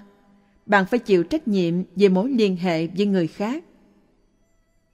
Hãy nhớ rằng bất cứ điều gì xảy ra, bạn sẽ không cảm thấy bị tổn thương nếu bạn biết cách giữ tâm thanh thản. Bạn bị tổn thương chỉ vì thái độ tình cảm mà bạn chấp trước đối với bản thân và đối với người. Nếu bạn thương yêu tử tế với ai, bạn sẽ được đáp trả bằng thái độ thương yêu tử tế. Nếu bạn tỏ thái độ hằng học, chắc chắn không bao giờ bạn được đáp trả bằng tình thương yêu. Một người sân hận chỉ thở ra khí độc và tự hại mình hơn là hại người. Người trí không để lòng sân khởi lên, đáp trả lại sân, thì sẽ không bị tổn thương. Hãy nhớ rằng không ai có thể làm tổn thương bạn trừ khi bạn để cho họ làm thế. Khi người khác trách móc đổ lỗi cho bạn, nhưng bạn một lòng vẫn tin nơi Pháp, chân lý, thì Pháp sẽ bảo vệ bạn khỏi những sự tấn công, đã kích bất công. Đức Phật đã nói, Ai xâm hại người lành, trong sạch, không nhiễm ô, điều xấu sẽ rơi ngay kẻ ấy, giống như tung bụi ngược chiều gió. Nếu bạn để cho người khác thỏa mãn ý nguyện muốn làm tổn thương bạn, thì bạn là người chịu trách nhiệm. Đừng trách người, hãy nhận trách nhiệm. Bạn phải tập canh giữ tâm bằng cách duy trì một quan điểm đúng đắn để không có bất cứ điều gì xảy ra ở bên ngoài có thể khiến bạn trao đảo. Bạn đang gặp khó, nhưng bạn không nên trách móc hoàn cảnh khi sự việc không theo ý mình. Bạn không nên nghĩ rằng mình kém may mắn là nạn nhân của số mệnh hay do tâm địa ác độc của người. Không cần biết lý do của bạn là gì, bạn không nên cố gắng đùn đẩy trách nhiệm của mình bằng cách đổ lỗi cho hoàn cảnh. Hãy cố gắng giải quyết vấn đề của bạn một cách vui vẻ. Trong những lúc khó khăn, hãy sống lạc quan. Can đảm chấp nhận thay đổi nếu cần thiết, nhưng cũng phải đủ kiên cố không chấp nhận điều gì bạn không thể thay đổi. Cần có đủ khôn ngoan để hiểu những vấn đề trong cuộc sống, giống như mọi người khác đều đối mặt với một số vấn đề mà không cảm thấy bất lực khổ đau. Những khó khăn là thách thức để chúng ta vượt qua. Những người cố gắng phục vụ người khác gặp nhiều phiền phức hơn những kẻ không làm gì. Tuy nhiên, điều đó không có nghĩa là người tốt nên chạnh lòng. Họ cần phải có trí tuệ để nhận thức rằng việc phục vụ không vì tự ngã sẽ có phần thưởng riêng của nó. Yêu thương mà không có trí tuệ hoặc có trí tuệ mà không có tình thương đều không thể mang đến một cuộc sống tốt đẹp. B. Russell Bạn phải chịu trách nhiệm về sự bình an nội tâm của mình. Bạn phải học cách bảo vệ sự bình an thanh tịnh mà bạn đã tạo ra được trong tâm mình. Để gìn giữ nội tâm thanh tịnh, bạn phải biết lúc nào cần đầu hàng, lúc nào phải dẹp bỏ tự ái qua một bên, lúc nào phải che lấp cái ngã giả tạo, lúc nào phải thay đổi thái độ ương ngạnh hay tà kiến, và lúc nào phải thực hành kiên nhẫn. Bạn không nên để kẻ khác tước đoạt sự an bình nội tâm của mình. Bạn có thể duy trì điều đó nếu bạn biết cách hành động khôn ngoan. Trí tuệ xuất hiện khi ta nhận biết vô minh. Con người không phải là một thiên thần gãy cánh, mà là một sinh vật đang dâng lên thái độ đúng đắn đối với sự chỉ trích. Bạn phải học cách bảo vệ mình khỏi những chỉ trích bất công và tận dụng những góp ý có tính xây dựng. Bạn phải xem xét một cách vô tư, khách quan những góp ý của người khác đối với mình. Nếu sự phê bình góp ý là chính xác, có cơ sở, xuất phát từ thiện ý, thì hãy chấp nhận chúng và sửa đổi. Tuy nhiên, nếu sự chỉ trích phê bình bất công không có cơ sở, xuất phát do ác ý, thì bạn không phải chấp nhận chúng. Nếu bạn biết cách ứng xử của mình là đúng, được người trí có văn hóa chấp nhận, thì đừng lo lắng về sự chỉ trích không có cơ sở đó. Việc bạn hiểu đúng về cả hai, sự phê bình có tính xây dựng và ác ý mới là điều quan trọng. Đức Phật đã dạy rằng, trên đời này không có ai là không có lỗi. Đừng mong đợi điều gì thì không có gì làm bạn thất vọng. Bạn có thể bảo vệ mình khỏi thất vọng bằng cách không mong đợi điều gì quá đáng. Nếu bạn không mong đợi gì thì không có gì làm bạn thất vọng. Đừng mong đợi phần thưởng cho những gì bạn đã làm được. Hãy làm điều thiện một cách bất dụ lợi bằng lòng tử tế. Nếu bạn có thể giúp đỡ người khác mà không trông đợi sự đáp trả nào, thì bạn không có gì để phải thất vọng. Bạn sẽ là người vĩ đại Nguồn hạnh phúc phát khởi trong tâm do làm việc thiện chính là phần thưởng lớn của bạn. Hạnh phúc đó khiến ta cảm thấy cuộc sống có ý nghĩa hơn. Có lẽ bạn tính bạn là người tốt, bạn không làm hại đến ai. Dẫu vậy, bạn vẫn bị người khác chê trách. Bạn phải đối đầu với những khó khăn, thất vọng, dầu luôn giúp đỡ và làm điều tốt cho người. Lúc đó bạn có thể nghĩ, nếu làm tốt được tốt làm xấu bị điều xấu thì tại sao tôi phải gặp tai ương khi tôi hoàn toàn không có lỗi gì? Tại sao tôi có quá nhiều bất hạnh quá nhiều thất vọng? Tại sao tôi bị người khác trách móc phàn nàn dầu tôi làm điều tốt cho họ? Câu trả lời đơn giản là khi bạn thực hiện một số việc tốt bạn phải đối mặt với một số năng lực xấu một số ma lực nếu không thì là bạn đang gánh chịu một nghiệp xấu đã trổ quả Hãy tiếp tục làm điều tốt, rồi dần dần bạn sẽ thoát khỏi những tai ương đó. Hãy nhớ là chính bạn đã tạo ra sự thất vọng cho bản thân và chỉ có bạn mới có thể vượt qua được những thất vọng này bằng cách quán chiếu về bản chất của nghiệp, tức hành động và phản ứng và bản chất của cuộc sống như Đức Phật đã từng mô tả. Nếu bạn có thể bảo vệ bản thân thì bạn có thể bảo vệ người khác. Chuyển ngữ từ You are responsible trích trong quyển Purpose of Life, nhà xuất bản Conmen Sangfor Kasi Monastery, Awaken Publishing and Design, Singapore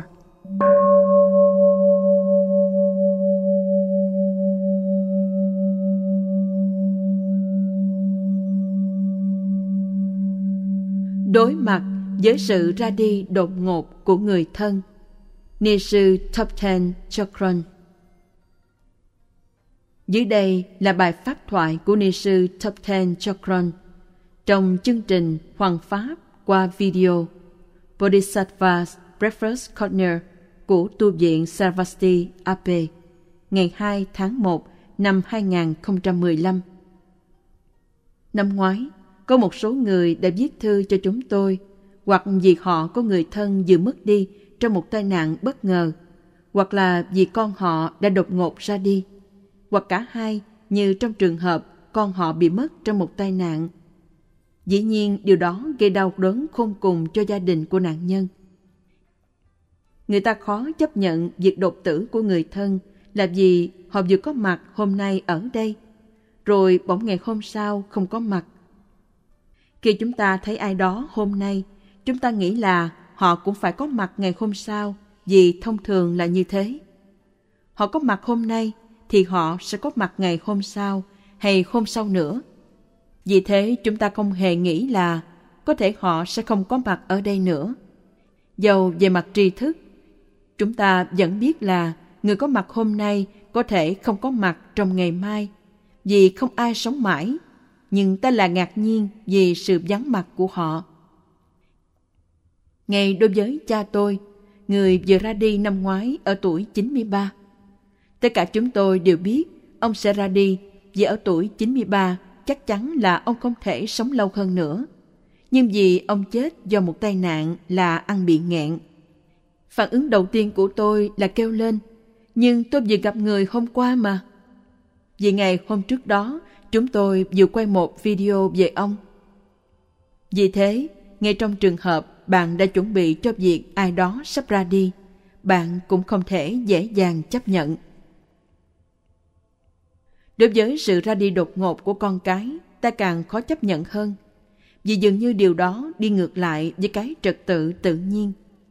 Đó là người già phải đi trước rồi mới đến người trẻ, là cha mẹ phải ra đi trước con – cho nên khi con ra đi trước cha mẹ thì trật tự đó bị đảo lộn. Vì thế chúng ta thường thấy có sự xung đột giữa những điều chúng ta biết dựa trên tri thức và những gì tự động xảy ra trong cuộc sống. Thí dụ, chúng ta biết mọi người đều phải chết, nhưng khi nghe ai đó ra đi, ta lại ngạc nhiên. Hoặc chúng ta biết rằng tuổi tác không phải là yếu tố dự báo khi nào ta ra đi, nhưng khi có người trẻ tuổi mất đi chúng ta đều ngạc nhiên. Cho nên, có sự khác biệt giữa những gì ta biết và những gì thật sự xảy ra. Vì thế, trong Phật giáo ứng dụng, chúng ta cố gắng đưa những gì chúng ta biết đến gần hơn với những gì thật sự là. Chúng ta biết là cái chết sẽ đến với tất cả. Chết là điều tự nhiên chứ không phải là trái tự nhiên. Vì ngay khi ai đó vừa được sinh ra, chúng ta biết rồi lúc nào đó họ sẽ chết vì không có ai sống mãi. Chết chỉ là một phần tự nhiên của cuộc sống, không phải vì ai đó làm điều gì sai trái mà họ phải chết, phải bị đau khổ hay bất cứ điều gì tương tự như thế. Chỉ là thân chúng ta vô thường và chỉ có thể được duy trì đến một mức độ nào đó, rồi thì nó cũng phải hư hoại. Chúng ta phải thực sự hiểu điều đó và quán tưởng về nó. Người cha trước đây đã viết thư cho chúng tôi nhờ giúp đỡ, tư vấn về vấn đề này. Đã có lần email cho chúng tôi nói rằng dầu ông không phải là người theo một tôn giáo nào, nhưng cái chết đột ngột của con trai khiến ông nhận ra rằng sự sống rất ngắn ngủi, tạm bợ. Tôi nghĩ đó là một nhận thức khôn ngoan. Nếu đó là điều tâm bạn thật sự cảm nhận được trong khi trải qua kinh nghiệm đau đớn của việc mất đi đứa con, thì cuối cùng cuộc đời bạn và những người chung quanh sẽ thực sự được hữu ích, được tăng trưởng. Vì khi ta nhận thức được rằng tất cả rồi sẽ chết, thì chúng ta sẽ thấy những chuyện tủn mủn dụng dặt mà ta vẫn tranh cãi với nhau là phi lý.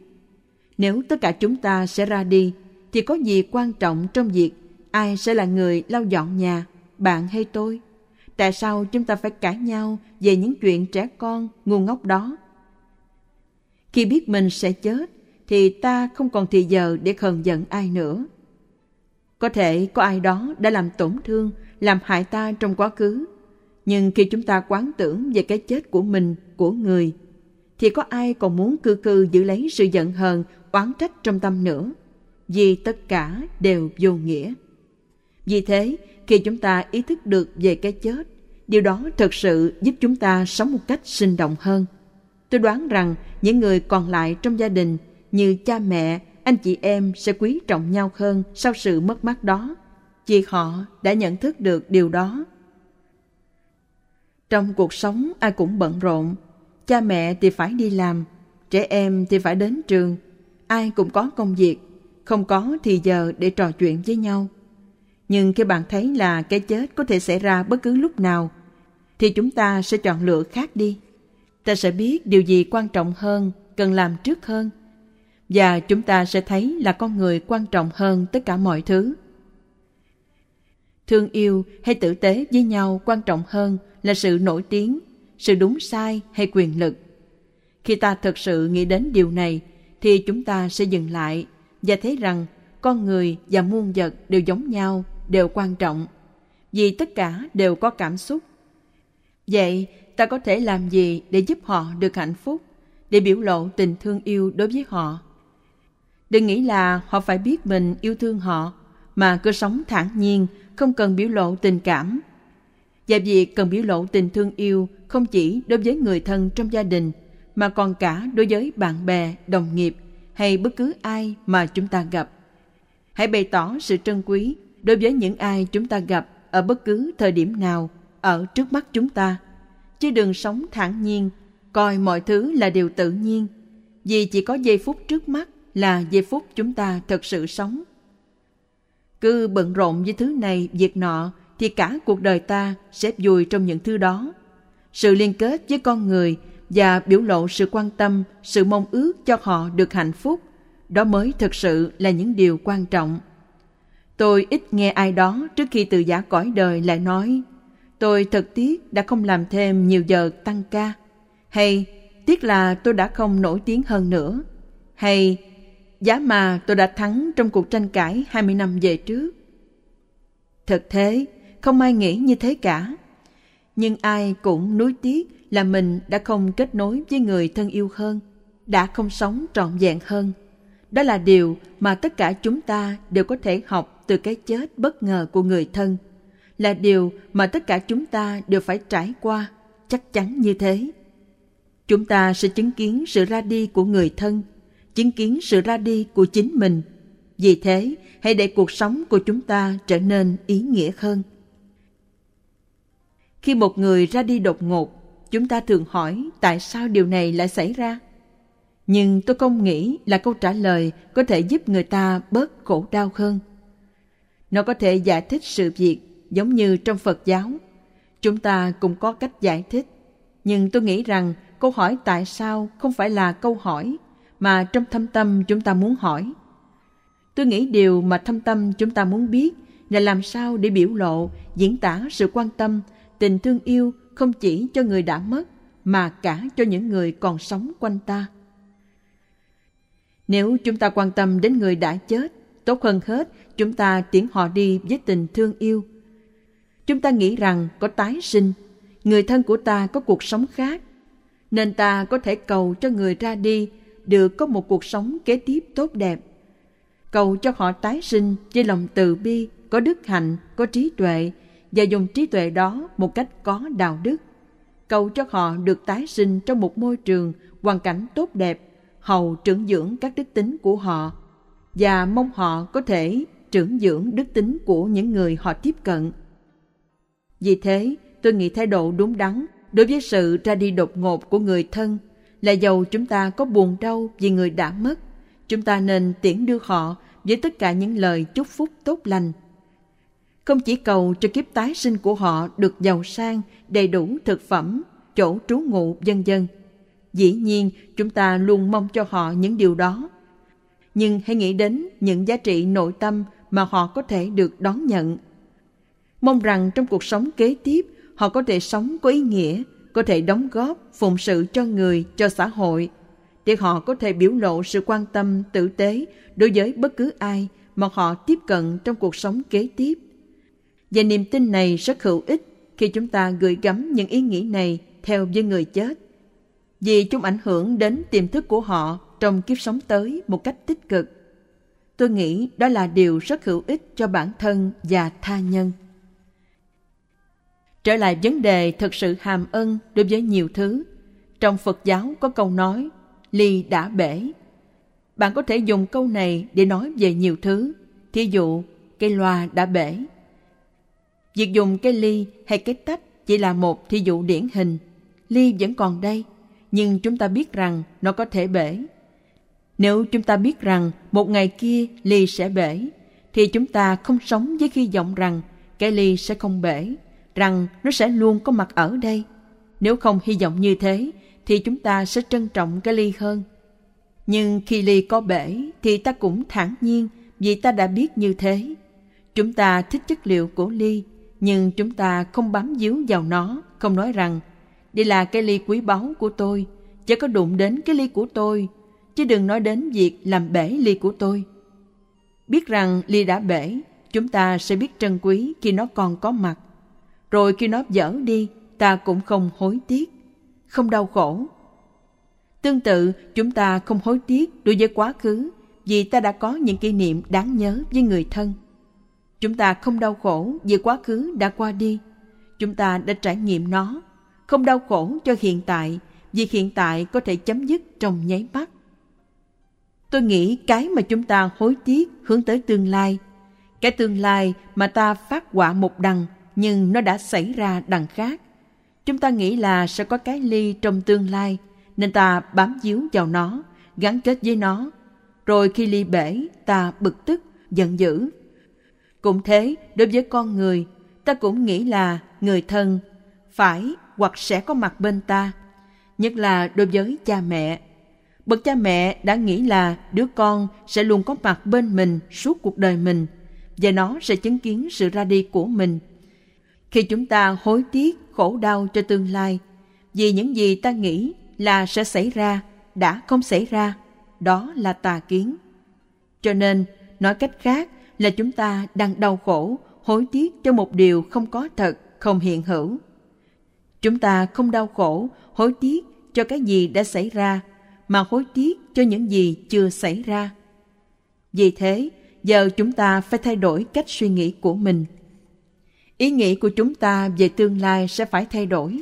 Mặc dầu chúng ta mất đi một người thân mà chúng ta rất mực thương yêu, nhưng không có nghĩa là chúng ta không thể có một tương lai tốt đẹp. Vì tình thương yêu không phải là cái gì cố định, hạn chế mà bạn đã cho ai rồi thì không thể cho người khác.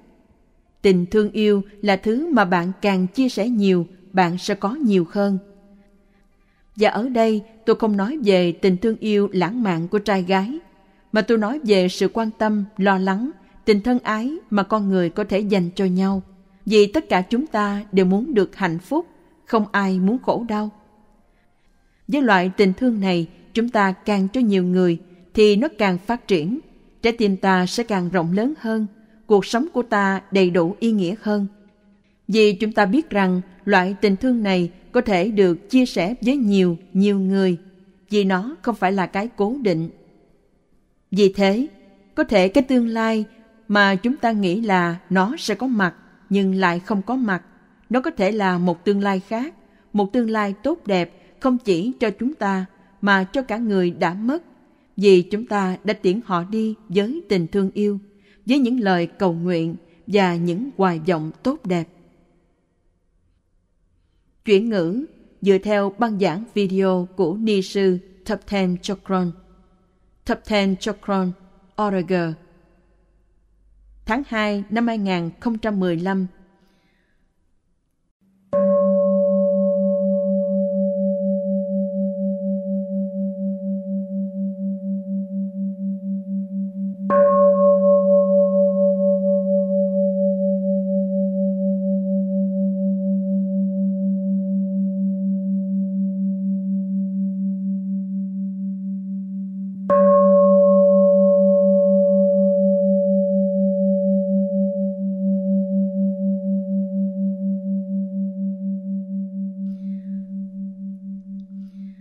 Phương cách đối phó với bệnh Ni sư Top Ten Chokron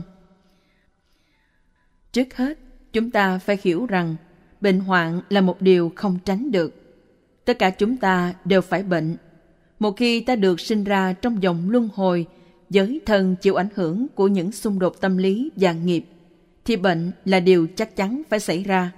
Đó là bản chất của thân, nó già đi và bệnh. Cuối cùng nó sẽ hoàn toàn ngừng hoạt động, nó chết và tâm thức đi tái sinh. Những phương cách để đối phó với bệnh khi nó xảy ra là gì? Phản ứng thông thường của chúng ta đối với bệnh là cảm thấy thương thân, trách người và sân hận. Các phản ứng này chỉ khiến bản thân chúng ta và người xung quanh thêm khổ sở. Chúng có chữa được bệnh không? Không, dĩ nhiên là không.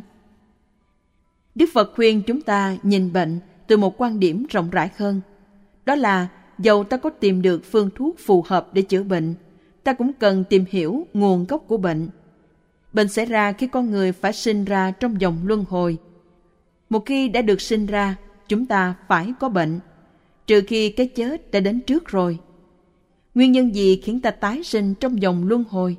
Chính là tâm bám víu vào tham, sân si và nghiệp, tức là các hành động ở thân, ở miệng và ở ý. Những thứ này hợp lại để thành nguyên nhân chánh, là sự bám víu vào ngã là vô minh. Vô minh khiến ta không hiểu về bản chất của thực tại. Do đó, giải thoát bản thân khỏi sự vô minh này là điều tiên quyết. Phần đông chúng ta đồng ý. Đúng đúng, tôi phải loại bỏ si mê. Nhưng tôi sẽ làm điều đó sau này. Hiện giờ tôi đang mạnh khỏe. Tôi trẻ trung và cuộc đời đang ở phía trước. Tôi có thể làm rất nhiều thứ. Tôi muốn ở bên cạnh những người tôi quan tâm. Tôi cần trải nghiệm cuộc sống. Tôi muốn có một nghề nghiệp. Tôi muốn du lịch. Tôi muốn có những dục lạc mới. Tôi muốn sáng tạo nghệ thuật hay thể thao. Tôi muốn làm điều này và điều nọ. Tôi sẽ quan tâm về dòng luân hồi sau này. Qua hàng tỷ kiếp, chúng ta đã dùng dằn khi đối mặt với nguyên nhân gây ra đau khổ cho ta. Sự dùng dằng kéo dài và những lời biện hộ đã đưa chúng ta đi đâu? Chúng ta cứ tiếp tục nói như thế từ kiếp này sang kiếp khác. Tại sao chúng ta trì hoãn? Bởi vì tham ái. Khổ bắt nguồn từ si mê và tham ái. Để loại bỏ chúng, trước tiên chúng ta phải thấy toàn cảnh luân hồi như thế nào một cách rõ ràng. Điều này liên quan đến việc phát triển lòng can đảm to lớn để quán sát nội tâm, để truy tìm nguồn gốc của luân hồi. Các giải pháp khác, tức giải thoát và con đường đến giải thoát, chúng ta phải học và dùng sức lực vào việc nhận thức bản chất tột cùng của thực tại, sự trống vắng của hiện hữu của tất cả mọi người và mọi vật. Chỉ có như thế thì chúng ta mới có thể loại bỏ si mê là nguồn gốc tạo ra sinh, già, bệnh và chết. Tôi sẽ nói thêm về những cách quen thuộc để đối phó với bệnh. Nhưng vì theo sát giáo lý của Đức Phật, tôi muốn trước hết bàn đến đề tài này trong cái nhìn đúng đắn. Bỏ qua việc giải thích dòng luân hồi để giúp bạn được ích lợi đối với những vấn đề ngay trước mắt sẽ là dối gạt bạn. Tái sinh trong luân hồi mới đích thực là vấn đề và nhận thức được bản chất thực sự của thực tại một cách trực tiếp mới là giải pháp của vấn đề. Tuy nhiên, cho tới khi chúng ta đạt đến điểm đó, cho tới khi chúng ta nhận thức được sự trống vắng của hiện hữu, thì đây là một số cách khác để đối phó với bệnh hoạn. một Bấm nút dừng sợ hãi. Hãy quán sát tâm và nhìn xem chúng ta phản ứng như thế nào đối với bệnh. Tôi không biết bạn có giống như thế không, nhưng khi bệnh, tâm tôi rất sợ hãi và thường nghĩ đến tình trạng tệ hại nhất để kết luận. Thí dụ, tôi có cảm giác lạ ở ngực thì liền nghĩ rằng tôi sẽ bị đột quỵ. Nếu tìm có vấn đề khi tôi đang ở trong thất của mình thì sẽ như thế nào? Biết có ai tìm ra tôi kịp không? Liệu họ có đưa tôi đến bệnh viện đủ nhanh không? Ở Mỹ, chúng tôi không có chương trình bảo trợ sức khỏe rẻ tiền, nên những phi tổn về sức khỏe sẽ như thế nào? Chỉ là một cảm giác khác lạ nhỏ, nhưng tâm tôi đã phóng đại nó. Liệu bệnh tim này có đe dọa cuộc sống của tôi không? Lại một màn khác, bụng của ta hơi khó chịu, ta liền nghĩ đây chắc là ung thư bao tử rồi. Khi đầu gối ta đau, lúc ngồi thiền, ta liền nghĩ, tôi phải chuyển tư thế ngay lập tức. Nếu không, tôi sẽ bị tàn phế cả đời. Tâm của bạn có trở nên hoang dại và tạo ra những câu chuyện khủng khiếp như thế không? Lúc bắt đầu chỉ là một cảm giác khó chịu ở trong thân, một cảm giác vật lý. Tùy thuộc vào việc chúng ta xem cảm giác vật lý đó như thế nào, chúng ta có thể tạo ra rất nhiều khổ tâm. Nếu chúng ta có thể bấm cái nút dừng lại trên tâm sợ hãi và chỉ ý thức về cảm giác vật lý, ta sẽ không tạo ra phiền não cho tâm. Đó chỉ là một cảm giác, không có gì đáng sợ. Chúng ta không phải căng thẳng, cảm giác chỉ là cảm giác, hãy để nó như thế. Khi hành thiền, chúng ta trải nghiệm những cảm giác vật lý khác. Nếu ta gắn cho một cảm giác là đau, thì mọi thứ thật sự bắt đầu đau. Tuy nhiên, nếu ta chỉ nói cảm giác và không tạo ra một cái tưởng mạnh mẽ hay hình dung trong tâm về đầu gối của mình, thì nó chỉ là cảm giác. Hãy quán niệm đâu là cảm giác, đâu là thân. Hãy thử nghiệm nhiều cách với cái đau nơi thân khi hành thiền thay vì lặp lại thói quen trở nên căng thẳng và sợ hãi khi đau. 2. Điều gì khiến cảm giác này là của tôi? Có bao giờ bạn tự hỏi điều gì đã khiến bạn căng thẳng, sợ hãi khi bạn trải nghiệm một cảm giác nào đó? Nếu quan sát, bạn sẽ thấy đó là gì ta gán cho nó là của tôi. Tôi đau, lưng tôi nhói buốt, ngay khi được dán nhãn của tôi, thì một cảm giác mạnh mẽ về cái tôi phát khởi, và cảm giác đau đó trở thành ghê gớm. Trong lúc hành thiền, chúng ta có thể tự hỏi mình, điều gì khiến cảm giác này là của tôi? Cái gì là tôi hay của tôi trong cảm giác này? Khi tâm quán chiếu sâu xa về điều này, là cách ta chất vấn ý thức mạnh mẽ về một cái tôi bền vững. Cái tôi và của tôi có hiện hữu đúng như ta tưởng không? Từ đó ta quán về sự không có mặt của một hiện hữu độc lập hay một chủ thể thường hằng. 3. Hãy nghĩ, tốt, bệnh cũng tốt. Một cách khác để đối phó với bệnh là hãy nghĩ, tôi bệnh, à tốt thôi. Đây là một cực đoan đối nghịch với cách chúng ta thường suy nghĩ phải không? Thuốc chữa của Pháp đối với hầu hết những khó khăn của chúng ta đều chính là sự đối nghịch lại đối với những gì tâm ta thường tự động nghĩ. Đức Phật khuyên ta làm ngược lại với những gì mà bản ngã muốn làm. Trong trường hợp này khi bệnh, ta nên nhủ, tốt, có bệnh tôi cũng vui. Có thể bạn sẽ nghĩ, điên à, làm sao có thể nói tôi vui khi bị bệnh? Hãy nhìn sự việc theo cách này. Bệnh của ta là do nghiệp xấu mà ta đã tạo ra trong quá khứ Giờ thì nghiệp đó đã ra quả dưới hình thức bệnh, nó không còn che mờ tâm trí ta nữa. Có thể nghiệp xấu đó có năng lực khiến ta phải tái sinh, đọa vào những nơi ghê gớm như địa ngục, ngạ quỷ hay súc sanh một thời gian dài. Nhưng thêm vào đó, giờ nó chỉ trổ quả mà nếu so sánh thì ít khổ hơn nhiều. Nếu ta quán chiếu như thế, thì căn bệnh mà ta hiện đang mang thực sự trở nên khá bình thường – không có gì phải làm ầm ĩ, không đến nổi tệ. Nếu so với một kiếp sống đọa đầy hàng tỷ kiếp, thì việc này chỉ như cơn gió nhẹ. Thực ra, nếu có thể thanh tịnh hóa những nghiệp xấu đáng kinh của ta dễ dàng như thế, thì ta không màng nếu có phải bệnh nặng hơn chút đỉnh. Một sư tỷ của tôi lúc đang nhập thất bị một mục hạch to nổi lên ở miệng rất đau khi cô đang đi bách bộ sau một thời khóa thiền, cô gặp sư phụ chúng tôi, Ngài Lama Zopa Rinpoche. Ngài hỏi, cô khỏe không? Cô rên rỉ, con bị mục hạch. Rinpoche trả lời, tốt, tuyệt vời, cô may mắn quá. Dĩ nhiên, cô chẳng muốn nghe những lời như thế. Cô cần những lời thương hại. Nhưng Rinpoche lại tiếp, tốt quá, cô đang trả quả cho những nghiệp xấu đến nỗi có thể khiến cô phải đọa đầy chỉ bằng bị một mục hạch, cô thật may mắn. Nếu nhìn sự việc theo cách đó, ta sẽ nhận thấy rằng căn bệnh hay cái đau mình đang mang thật sự không quá tệ. Ta có thể chịu đựng khi nghĩ rằng nó còn có thể trổ nghiệp tệ hơn. Thêm nữa, ta cảm thấy may mắn vì nghiệp này đã chín Nó không còn ám ảnh tâm trí ta nữa. Không còn bị nó che mờ tâm, thì việc thực hiện con đường giải thoát sẽ dễ dàng hơn. Đây là một phương cách sống khác mà ta có thể sử dụng khi đau bệnh. 4. Hãy tử tế với người. Mấy năm trước đây, một người bạn tôi ở tuổi chấm 30 đi khám bác sĩ vì cô không thấy khỏe. Bác sĩ chẩn đoán là cô đang mắc một căn bệnh nan y. Cô sẽ phải bệnh một thời gian dài và có thể phải chết.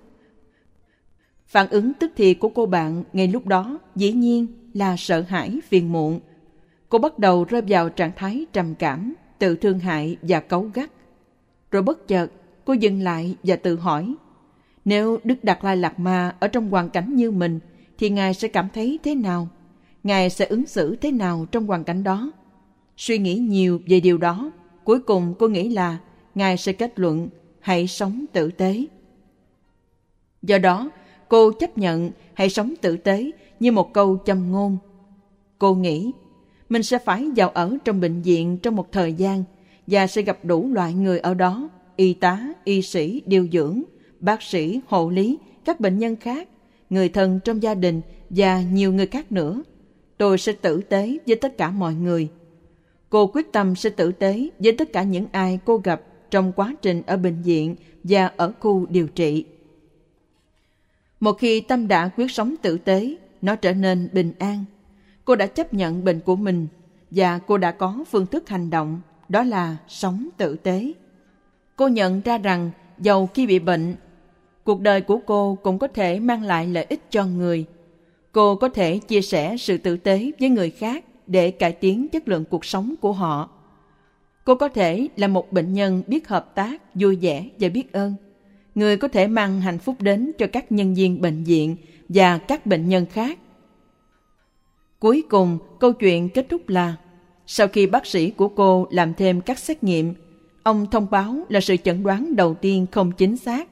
Cô không bị bệnh hiểm nghèo đến thế. Dĩ nhiên là cô cảm thấy nhẹ nhõm khi nghe như thế. Nhưng cô nói rằng việc rèn luyện tâm để đối mặt với bệnh là một kinh nghiệm quý báu đối với cô. Giờ bệnh không còn nguy hiểm đến tính mệnh, thì việc tử tế với mọi người càng trở nên dễ dàng hơn. 5.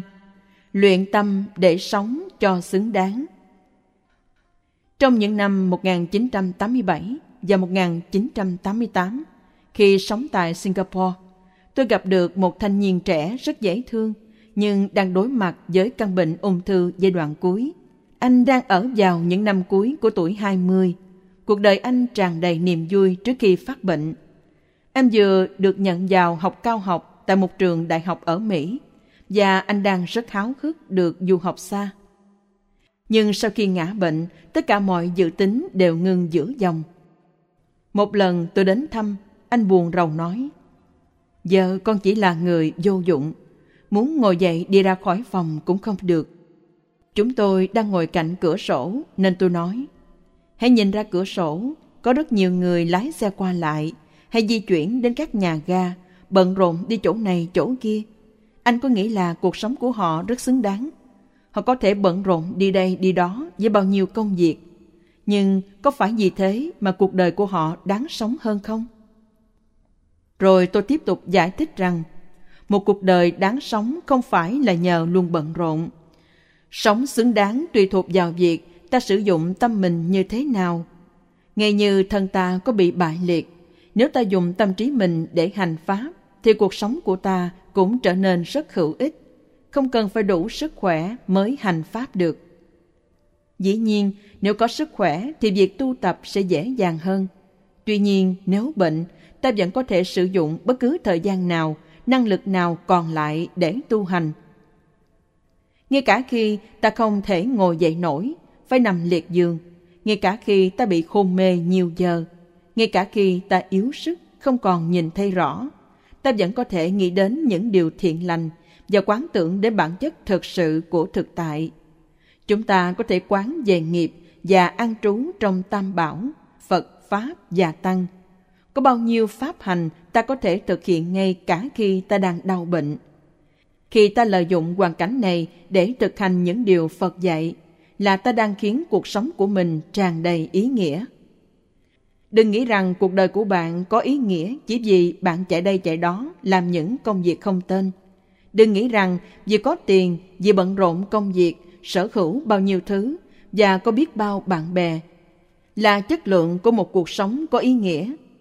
Đôi khi, nhìn bề ngoài cuộc sống của chúng ta có vẻ tuyệt vời.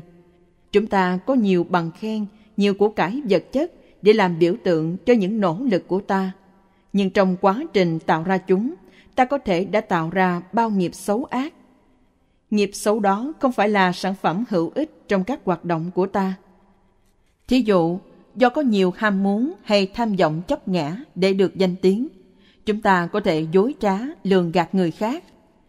Ta có thể nói xấu người khác, làm bại hoại danh tiếng của họ, phá hủy tình bằng hữu và kể xấu kẻ khác để đạt được điều mình muốn. Dù ta có thể thỏa mãn những ước vọng của mình, tất cả những dấu hiệu thành công bên ngoài rồi sẽ phai nhòa, đến khi ra đi. Chỉ có nghiệp sẽ đi theo ta mà thôi. Trái lại, chúng ta có thể bị bệnh, phải nằm một chỗ. Nhưng nếu ta dùng tâm mình để tạo ra những nghiệp xây dựng tích cực, là ta đang tạo ra nhân cho sự tái sinh tốt đẹp.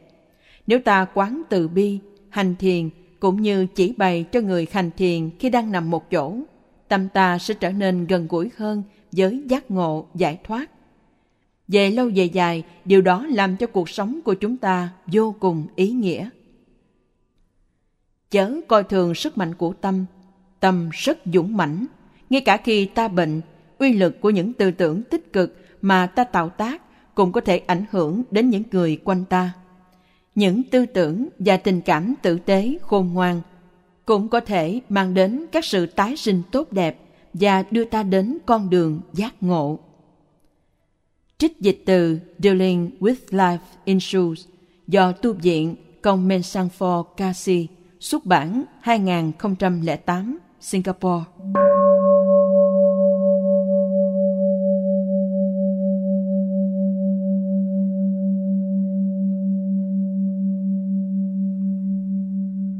Trong dùng khổ đau John Kabat-Zinn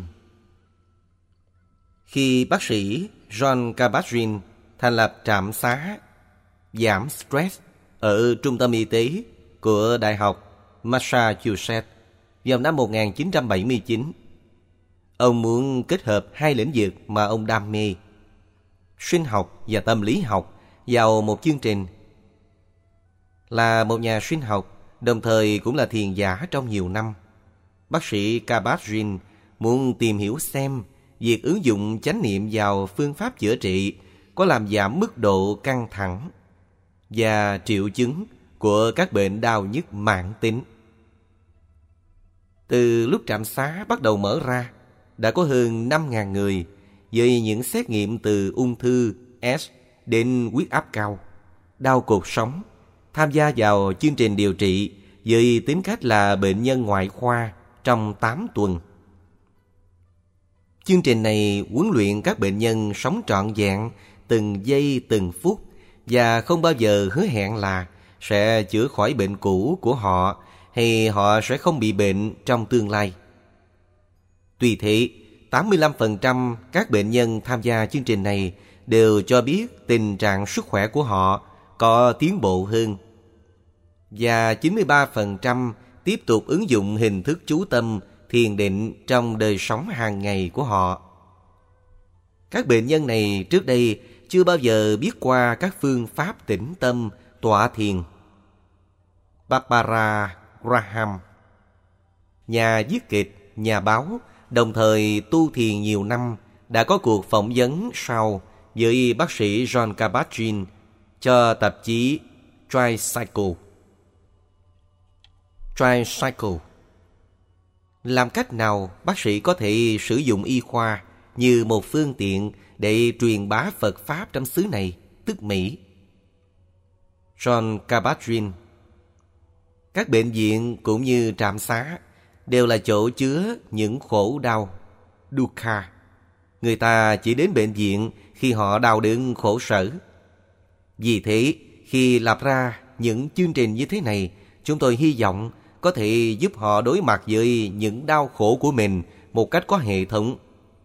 Song song với các phương cách chữa trị của y học hiện đại.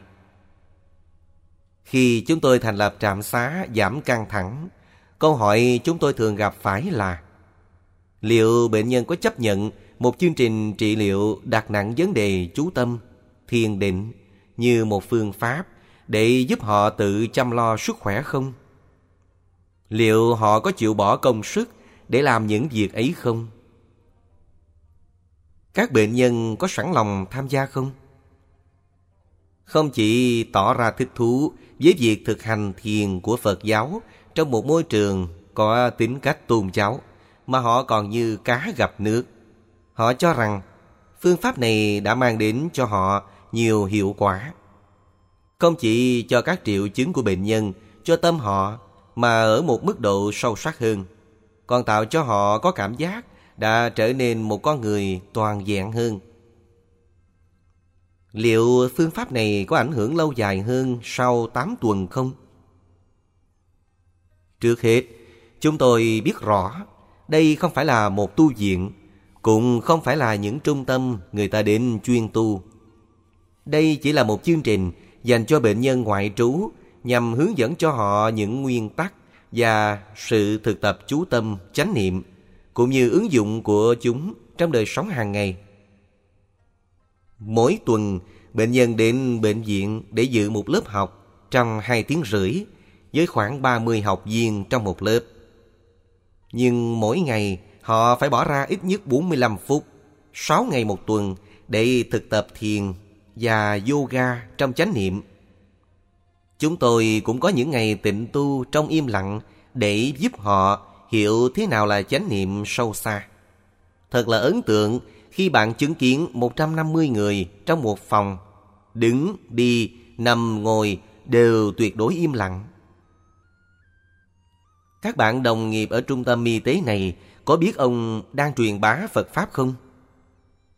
Có lẽ có, nếu họ biết Phật Pháp là gì. Nói đúng hơn, họ chỉ biết tôi dạy yoga và thiền. Tuy nhiên, hiểu biết riêng của họ về yoga và thiền rất hạn chế. Họ chỉ coi đây là nơi bệnh nhân của họ đến để thư giãn mà không thật sự biết rõ chúng tôi đang làm gì. Vậy thật sự ông đang làm gì? Chúng tôi cố gắng để giúp các bệnh nhân trở nên những con người trọn vẹn với ý nghĩa đó. Chúng tôi không phải là một tổ chức tôn giáo lén lút trà trộn vào y học. Chúng tôi chỉ truyền dạy những gì chúng tôi nghĩ là giáo lý căn bản và trí tuệ của Phật. Nhưng chúng tôi cố gắng diễn tả làm sao để chúng trở thành thiết thực, hữu ích cho mọi người. Như tất cả các pháp khác trong Phật giáo, rốt lại ai cũng phải tự đi trên con đường đó. Ở đây chúng tôi chỉ giúp họ một số phương pháp cơ bản và một hướng đi để họ có thể bằng cách này hay cách khác tiếp tục thực tập suốt đời. Việc bác sĩ đem những phương pháp thực hành chánh niệm thiền định ra khỏi các kinh điển cổ truyền, các khung cảnh tu tập bình thường sẽ đem lại hậu quả gì? Việc làm đó liệu có ảnh hưởng đến tính nguyên thủy của Phật giáo, làm giảm giá trị của Phật giáo không? Tôi nghĩ rằng truyền thống nào cũng có thể đánh mất tính nguyên thủy của nó hay bị diễn giải sai lạc bởi những kiến thức hạn hẹp. Nhưng sẽ còn nguy hiểm hơn nếu người ta cứ cư khư bảo vệ những gì họ cho là truyền thống. Nhiều vị Phật tử đi đến chỗ chấp ngã quá đáng khi cho rằng hệ phái của tôi, phương pháp tu tập của tôi là tốt hơn, hiệu quả hơn, chính thống hơn phương pháp của người này, người kia. Bệnh nhân khi tìm đến bác sĩ, họ có nghĩ là bác sĩ sẽ chữa trị họ khỏi ung thư hay bất cứ bệnh gì đó.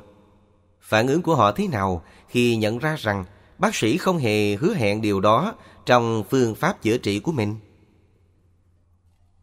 Có lẽ các bệnh nhân ung thư S là hay có vấn đề hơn cả. Vì họ nghe rằng sự thư giãn, thiền định cộng với sự hỗ trợ của nhóm bạn sẽ giúp cho hệ thống miễn dịch của họ tốt hơn, làm cho các khối u biến mất hay thay đổi tỷ lệ bạch cầu T-cell của họ. Tuy nhiên, đối với chúng tôi, đó không phải là một vấn đề.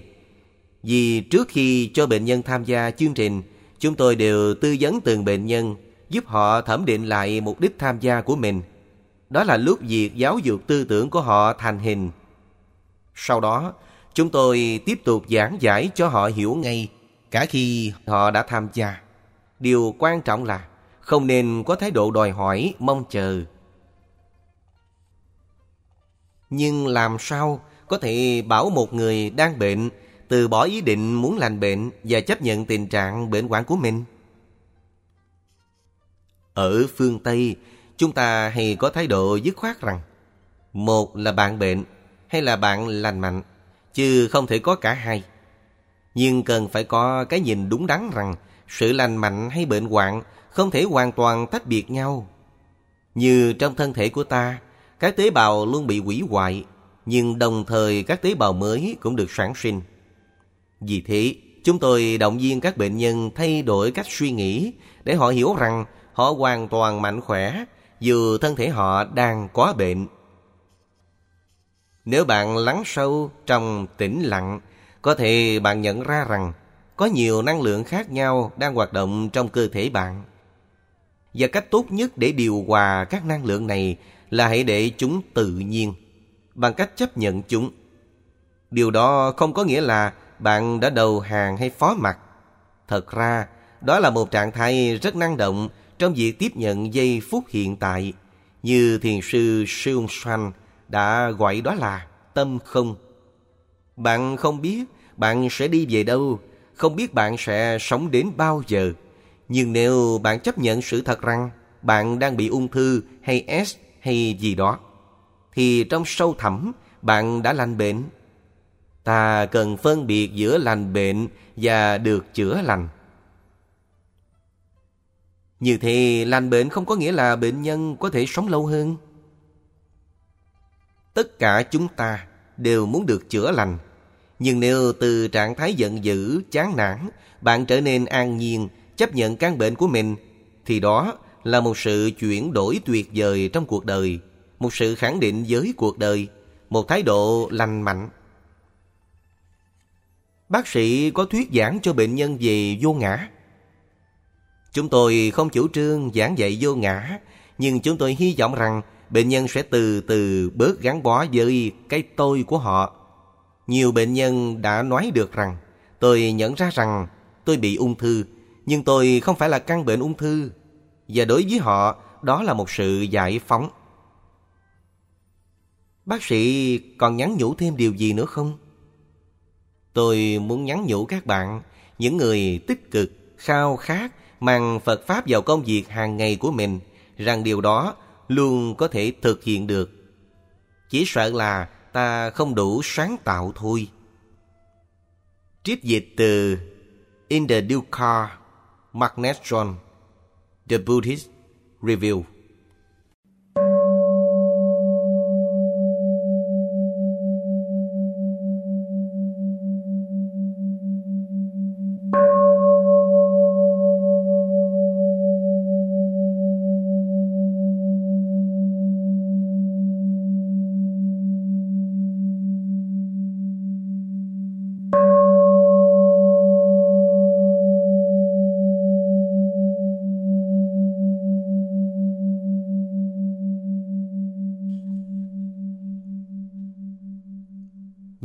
lời dạy vượt thời gian Ajahn sinh năm 1918 trong một ngôi làng phía bắc Thái Lan. Ngài xuất gia từ lúc còn nhỏ và trở thành một vị tỳ khưu năm 20 tuổi. Ngài theo truyền thống hành đầu đà của các sơn tăng trong nhiều năm. Hàng ngày mang bát xin ăn, chuyên tâm hành thiền và đi khắp nơi để truyền bá giáo pháp. Ajahn hành thiền dưới sự chỉ dẫn của nhiều thiền sư danh tiếng. Trong đó có Ngài Ajahn Mun, một vị thiền sư nổi tiếng và được kính trọng vào thời bấy giờ. Ajahn đã chịu nhiều ảnh hưởng của Ngài Ajahn Mun. Ajahn là một thiền sư tuyệt diệu. Ngài đã dạy đạo một cách trực tiếp, rõ ràng và tận tụy chia sẻ sự chứng nghiệm giáo pháp của mình cho những người đến sau. Lời dạy của Ngài thật đơn giản. Hãy để sự vật tự nhiên đừng dính mắt. Hãy xả bỏ tất cả. Sự vật thế nào, hãy để y như vậy. Ajahn viên tịch vào ngày 16 tháng Giêng năm 1992 ở Wat Bapong, tỉnh Ubon, Rajathani. Tất cả mọi người đều biết khổ, nhưng không thật sự hiểu khổ. Nếu thật sự hiểu khổ, thì chúng ta đã có thể chấm dứt khổ. Người Tây Phương thường dội dã, vì thế họ có những hạnh phúc và đau khổ cực kỳ lớn. Chính các phiền não này cũng có thể là nguồn trí tuệ sau này. Để sống cuộc sống tại gia và thực hành Pháp, ta phải sống trong thế tục, nhưng ở trên nó. Việc giữ giới, Sila, bắt đầu bằng năm giới căn bản. Đó là cội nguồn chính yếu đối với tất cả mọi việc thiện. Chúng loại bỏ tất cả những cái xấu khỏi tâm, loại bỏ những gì tạo ra sân hận và bực bội. Khi những điều căn bản này bị loại bỏ, thì tâm luôn ở trong trạng thái của định, Samadhi. Lúc đầu, điều cốt yếu là giữ cho các giới thực sự vững vàng. Thực hành thiền miên mật khi có cơ hội. Đôi khi việc hành thiền của ta tốt, đôi khi không. Đừng quan tâm về điều đó, chỉ cần tiếp tục. Nếu nghi hoặc phát khởi, chỉ cần nhận thức rằng chúng giống như mọi thứ khác trong tâm là vô thường. Từ căn bản đó, định sẽ xảy ra, nhưng trí tuệ thì chưa. Chúng ta phải quan sát tâm khi nó vận hành, nhận thấy cái nó thích và không thích phát khởi từ sự xúc chạm của các giác quan và không bám víu vào chúng. Đừng nôn nóng đạt được kết quả hay tiến bộ nhanh chóng. Trẻ nhỏ bắt đầu bằng việc bò, rồi tập đi, rồi chạy.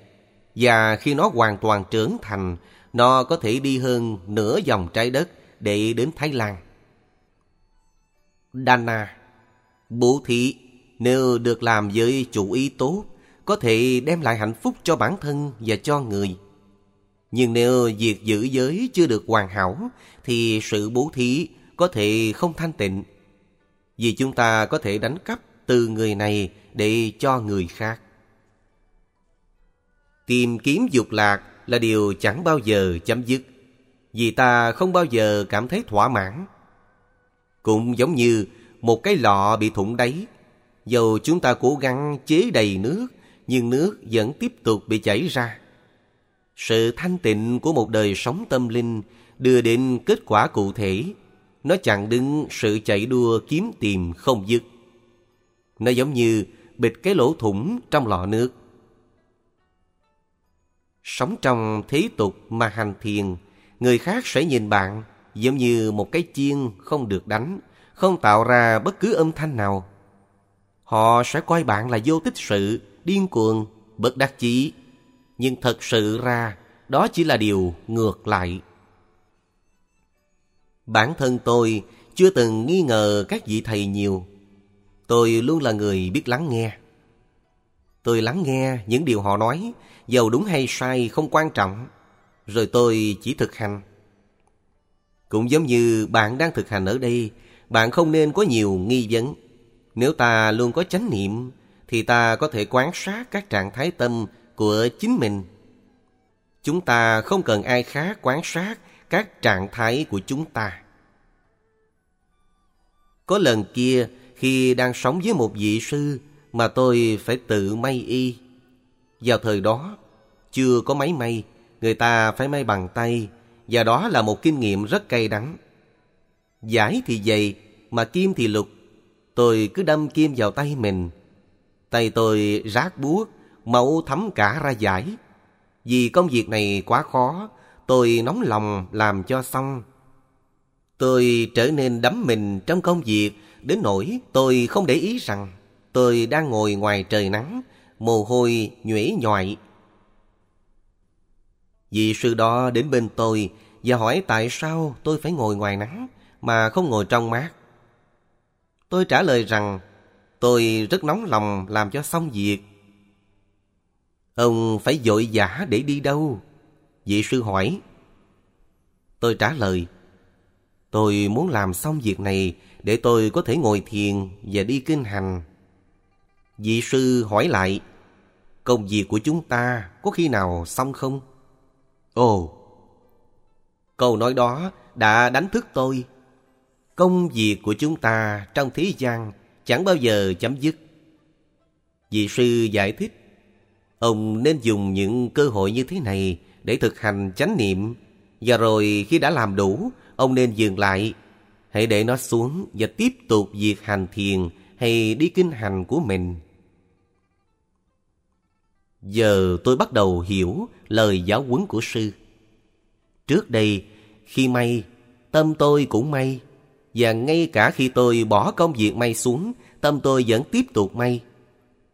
Khi tôi hiểu những lời dạy của vị sư kia, tôi có thể thật sự đặt việc may xuống.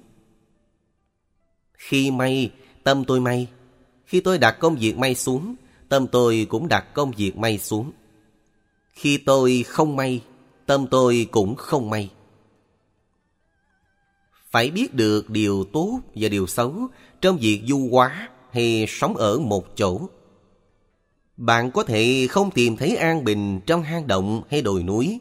Bạn có thể du hành đến nơi Đức Phật giác ngộ mà cũng không tiến gần đến giác ngộ thêm chút nào. Vấn đề quan trọng là hãy ý thức đến bản thân dầu bạn đang ở bất cứ nơi nào. Bạn đang làm bất cứ điều gì. Virya, sự nỗ lực, không kể đến những gì bạn đang làm ở bên ngoài, mà chỉ là sự luôn ý thức và kiềm chế bên trong. Điều quan trọng là không nên nhìn người khác và tìm lỗi với họ. Nếu họ hành xử không tốt thì không cần bạn phải tự làm khổ mình. Nếu bạn chỉ cho họ điều gì đúng và họ không thực hành theo đó thì hãy cứ để như thế. Khi Đức Phật tu học với các vị thầy, Ngài nhận thấy rằng phương cách của họ còn thiếu sót. Nhưng Ngài không tranh cãi họ. Ngài đã học hỏi với sự nhún nhường và kính trọng đối với các vị thầy. Ngài đã thực hành rốt ráo và nhận ra cách thức của họ chưa hoàn thiện. Nhưng vì Ngài chưa đạt được giác ngộ nên Ngài không chỉ trích hay có ý muốn dạy họ. Sau khi đã giác ngộ, Ngài nghĩ đến những người Ngài đã cùng tu học và muốn chia sẻ những khám phá mới mẻ Ngài đã tìm thấy với họ. Chúng ta thực hành để được giải thoát khỏi khổ. Nhưng giải thoát khỏi khổ không có nghĩa là phải có mọi thứ như mình muốn, buộc mọi người phải hành động như mình muốn, hay chỉ nói những gì làm vừa lòng mình. Đừng tin vào những cách suy nghĩ đó của bạn. Thường thường, sự thật là một việc còn suy tư của chúng ta lại là một việc khác. Chúng ta cần phải có nhiều trí tuệ hơn là sự suy tư. Như thế thì không có vấn đề. Nhưng khi suy tư vượt quá trí tuệ thì vấn đề sẽ nảy sinh. Tinh tấn, tan nha. Trong việc thực hành, có thể là bạn hay thù. Trước hết, nó thúc đẩy chúng ta đến đây thực hành. Ai cũng muốn được chuyển hóa, muốn chấm dứt khổ. Nhưng nếu lúc nào chúng ta cũng muốn điều gì đó, nếu chúng ta muốn sự gì khác hơn với bản chất của chúng, thì điều đó chỉ tạo ra thêm nhiều đau khổ. Đôi khi chúng ta muốn buộc tâm phải im lặng, nhưng nỗ lực này chỉ khiến nó thêm phiền não. Nhưng nếu chúng ta dừng thúc đẩy thì định lại phát khởi. Rồi trong trạng thái tĩnh lặng và bình an đó, chúng ta lại bắt đầu suy nghĩ. Chuyện gì vậy? Ý nghĩa của nó là gì? Dân dân. Và chúng ta lại trở nên bực tức. Ngày trước cuộc kết tập kinh điển lần đầu, một trong những vị đệ tử của Đức Phật đã đến bảo với Ngài Ananda rằng Ngày mai là ngày họp hội đồng tăng đoàn. Chỉ có những vị A-la-hán mới có thể tham dự. Lúc đó, Ngài Ananda vẫn chưa đạt được giác ngộ, vì thế ông hạ quyết tâm. Đêm nay ta phải làm được điều đó. Ông thực hành miên mật suốt đêm tìm cách trở nên giác ngộ. Nhưng ông chỉ khiến bản thân thêm mệt mỏi. Cuối cùng, ông quyết định buông bỏ, nghỉ ngơi một chút, vì ông thấy sự nỗ lực tinh tấn của mình chẳng đi đến đâu. Nhưng ngay khi ông nằm xuống, đầu vừa chạm gối, ông trở nên giác ngộ. Những điều kiện ở bên ngoài không khiến bạn khổ, khổ chỉ phát khởi từ tà kiến. Các cảm thọ, lạc hay khổ, thích hay không thích, phát khởi từ sự xúc chạm của các giác quan. Bạn phải ý thức được chúng ngay khi chúng phát khởi, không chạy theo chúng, không để cho tham đắm trói buộc. Ngược lại, điều đó sẽ đưa đến sinh và hữu. Nếu nghe người khác nói năng, bạn có thể bực bội vì bạn nghĩ nó đã phá vỡ sự yên tĩnh, sự hành thiền của bạn. Nhưng nếu bạn nghe tiếng chim kêu, thì bạn không nghĩ gì. Bạn chỉ để cho âm thanh đó qua đi. Không gán cho nó bất cứ ý nghĩ hay giá trị gì. Bạn không nên vội vã hay hối thúc sự thực hành của mình mà phải nghĩ đến con đường dài. Chúng ta có thể hành thiền trong mọi hoàn cảnh, dầu là đang tụng kinh, làm việc hay ngồi trong am thất. Chúng ta không cần phải đi tìm một nơi chốn đặc biệt nào để thực tập. Muốn tu ẩn cư một mình thì chỉ đúng phân nửa mà cũng sai phân nửa. Không phải là sư không tán thành sự hành thiền chỉ miên mật tức định, nhưng ta phải biết khi nào cần ra khỏi trạng thái đó. Bảy ngày, hai tuần, một tháng, hai tháng, rồi sau đó trở về với con người và hoàn cảnh thực tại. Đó mới là cách để trí tuệ được phát khởi. Quá nhiều sự thực hành định không có lợi gì hơn là người ta có thể trở nên điên khùng. Nhiều vị tu sĩ muốn được sống một mình đã bỏ chúng mà đi, và rồi chết cũng có một mình. Có người quan niệm rằng tu tập miên mật là hoàn hảo, là cách duy nhất để tu tập bất kể đến những hoàn cảnh trong cuộc sống bình thường. Nhưng đó là họ đã bị thiền làm mê đắm. Hành thiền là để phát khởi được trí tuệ trong tâm. Điều này chúng ta có thể làm ở bất cứ nơi nào, bất cứ lúc nào và trong bất cứ vị thế nào. Chuyển ngữ theo Timeless Teachings trong tập The Scholastic Teaching of Ajahn Voi 2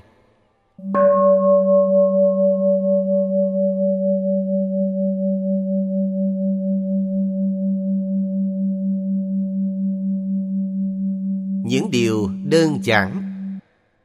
Ajanta Dưới đây là những bài pháp ngắn của Ngài Ajanta được trích ra trong quyển In Simple Terms. Tuy ngắn, nhưng mỗi bài pháp của Ngài là một bài học đáng cho ta suy gẫm. Mong là bạn cũng được nhiều lợi ích khi đọc chúng cũng như bản thân chúng tôi. mồ côi tâm chúng ta.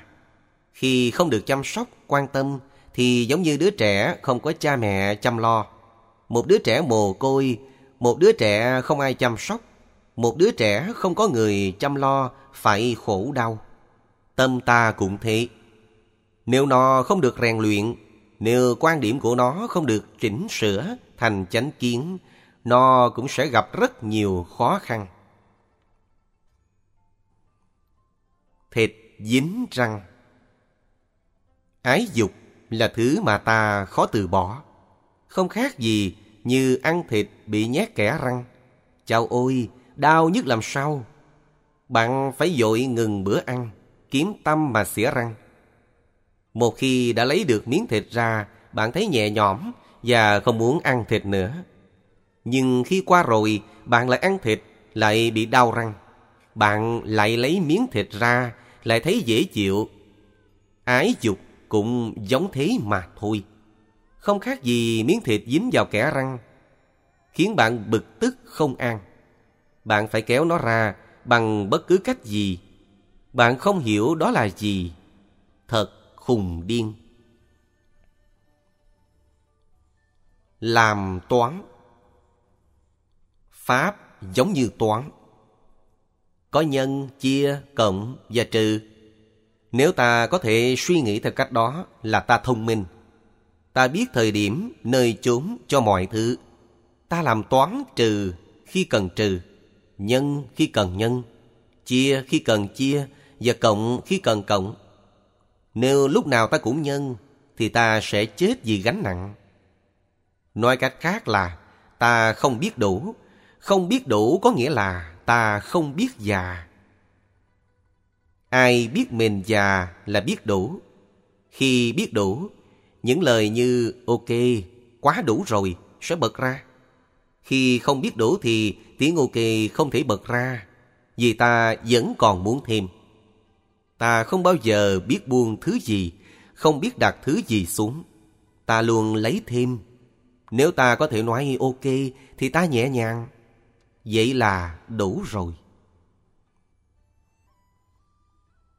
Cái gai. Các pháp đơn giản như chúng là. Chúng không làm ta đau khổ, Giống như cái gai. Cái gai nhọn có làm ta khổ không? Không. Nó chỉ là cái gai. Nó không khiến ai đau khổ, Nhưng nếu ta dẫm phải nó, Ta khổ liền. Tại sao ta khổ? Vì ta dẫm lên gai nhọn. Thế thì khổ là do ta mà ra Muối mà không mặn Có lần một vị tăng sĩ tự xưng là thiền giả đến thiền viện và xin ở lại với tôi. Ông ta hỏi về cách chúng tôi thực hành và tôi nói Nếu ông muốn sống ở đây, ông không được giữ tiền hay chất chứa đồ đạc. Chúng tôi tuân giữ luật tạng. Vị ấy nói rằng mình thực hành hạnh không bám víu. Tôi bảo tôi không hiểu ý ông.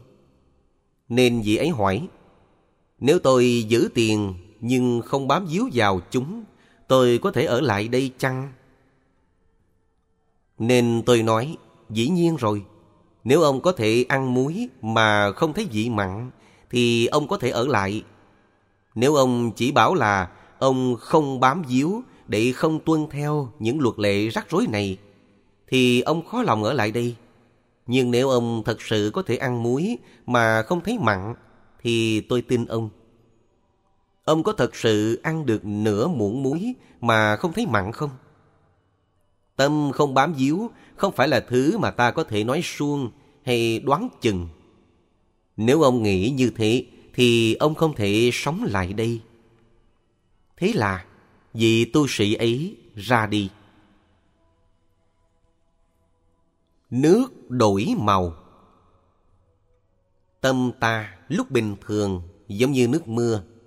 Nước mưa sạch, trong, bình thường. Nhưng nếu ta bỏ màu xanh hay màu vàng vào nước, thì màu nước biến thành xanh hay vàng. Tâm ta cũng thế. Khi được điều nó ưa thích, nó hạnh phúc. Khi gặp điều không ưa thích, nó bực bội, khó chịu. Giống như nước chuyển màu xanh hay màu vàng khi ta cho màu xanh hay vàng vào đó nó luôn đổi màu. Bắt đầu cũng là kết thúc. Bạn biết không, khi vừa được sinh ra, chúng ta đã chết. Tuổi già và cái chết là một thứ, giống như cây kia. Có chỗ là rễ, chỗ là ngọn. Khi có gốc thì có ngọn, khi có ngọn thì có gốc. Không có ngọn thì không có gốc. Không thể có ngọn mà không có gốc Là điều không tưởng Đó là cách của cây Thế nên thật nực cười Khi có người chết, ta buồn khổ, ta ngồi khóc, đau đớn, đủ mọi thứ. Đó là vọng tưởng. Bạn biết không, khi có người ra đi, ta buồn khóc. Đó là cách người ta vẫn luôn làm, không biết từ bao giờ. Chúng ta không dừng lại để quan sát rõ ràng. Thực ra, hãy thứ lỗi khi tôi nói điều này. Nếu bạn phải khóc khi người ta chết, thì tốt hơn hãy khóc khi người ta được sinh ra đời. Nhưng chúng ta làm tất cả ngược lại. Khi đứa trẻ được sinh ra, người ta cười nói, rạng ngời hạnh phúc. Nhưng thật ra, sinh là tử, tử là sinh. Cái bắt đầu là cái kết thúc, cái kết thúc là cái khởi đầu. Tảng băng Nếu đặt một tảng băng hay khối nước đá ngoài trời nắng, bạn có thể thấy nó tan chảy, giống như khi thân trở nên già nua từng chút từng chút một. Sau chỉ vài phút, sau chỉ vài giờ, tất cả đều chảy thành nước. Đó là Khaya, Vaya, sự kết thúc, sự hoại diệt. Sự hoại diệt của vật chất được cấu thành đã diễn ra từ bao đời, từ khi có trái đất. Khi được sinh ra, chúng ta cũng hấp thụ những thứ này. Ta không dứt bỏ chúng đi đâu hết. Khi được sinh ra, ta đã hướng lấy bệnh hoạn, tuổi già và chết. Ta thâu tóm chúng cùng một lúc. Hãy nhìn những cách nó hoại diệt đi. Cái thân của ta này, từng phần hoại diệt đi. Râu, tóc, lông rụng dần, móng tay, móng chân hư hoại và khô hoại. Tất cả mọi thứ, không kể là gì, đều hoại diệt theo bản chất của nó. Dạy trẻ Khi hành thiền, đôi khi hơi thở của ta rối loạn. Nó quá dài, quá ngắn, nó khiến ta bấn loạn. Đó là vì bạn quá chú tâm đến hơi thở, bạn gò ép nó quá mức. Giống như khi bạn dạy trẻ ngồi, nếu bạn cứ đánh trẻ, mỗi khi nó thất bại, liệu nó có trở nên thông minh? Bạn kiềm chế nó quá. Việc hành thiền cũng thế. Hãy thử nghĩ, khi bạn đi từ nhà ra giường hay từ nhà đến sở làm, tại sao bạn không bị hơi thở làm phiền hà? Vì bạn không nắm giữ nó. Bạn để nó tự nhiên làm công việc của nó. Đôi khi thân bị khó chịu vì bạn quá chú tâm vào đó. Bạn bám chặt tâm vào đó. Học viết Hãy nhớ Hành thiền mỗi ngày, mỗi ngày. Khi lười biếng, hãy thực hành. Khi tinh tấn, hãy thực hành. Hãy hành Pháp bất kể ngày đêm. Khi tâm an bình, hãy thực hành. Khi tâm bấn loạn, hãy thực hành. Giống như khi còn nhỏ, lúc bạn bắt đầu học viết. Lúc đầu, chữ bạn viết không đẹp, nhiều chữ ngoằn ngoèo, vì bạn là đứa trẻ đang học viết. Tuy nhiên, với thời gian, chữ viết của bạn đẹp hơn, tròn nét hơn vì bạn luôn tiếp tục thực hành. Con dao Rèn luyện thân và rèn luyện tâm giống nhau vì cùng làm cho thân và tâm mạnh mẽ hơn. Nhưng phương pháp tập luyện thì khác nhau. Khi luyện tập thân thể, ta phải chuyển động nhiều phần trên thân. Nhưng khi luyện tâm ta phải dừng nó lại cho nó nghỉ.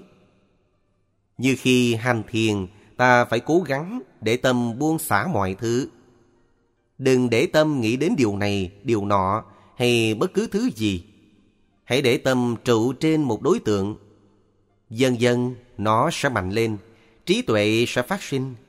Giống như con dao ta đã mài dũa kỹ. Nếu ta dùng dao để cắt đá, cắt gạch, các cỏ, các bất cứ thứ gì không chọn lựa thì dao sẽ mẻ, sẽ cùng. Đóng bàn, ghế Nếu giữ được tâm trong sạch, thanh tịnh thì tốt rồi. Nhưng không dễ. Bạn phải bắt đầu từ bên ngoài, từ hành động và lời nói và tiến dần vào bên trong.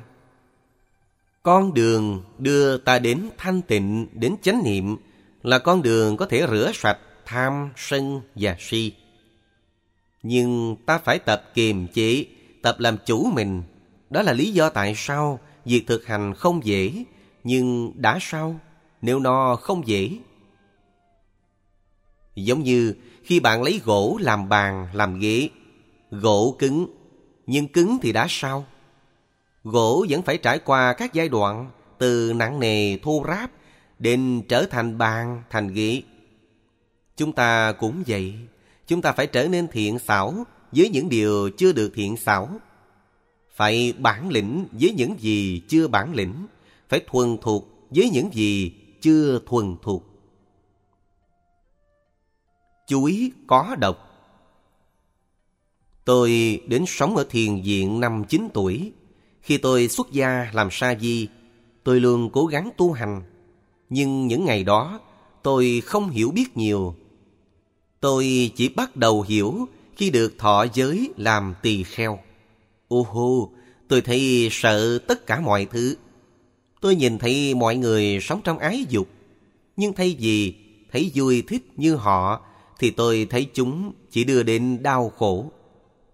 Giống như bánh chuối, khi ta ăn vào, thấy nó ngon, ngọt, ta biết vị ngọt của bánh. Nhưng nếu ta cũng biết có ai đó đã bỏ thuốc độc vào đó, thì dầu nó có ngon ngọt tới đâu, ta cũng không màng. Vì ta biết nếu ăn vào ta sẽ chết đúng không? Đó luôn là quan điểm của tôi. Trước khi ăn, tôi luôn thấy nó có độc. Đó là cách giúp tôi ngày càng tránh xa mọi thứ, giúp tôi sống đời tu sĩ trong bao năm. Một khi bạn biết được như thế, những thứ đó sẽ không còn cám dỗ bạn được.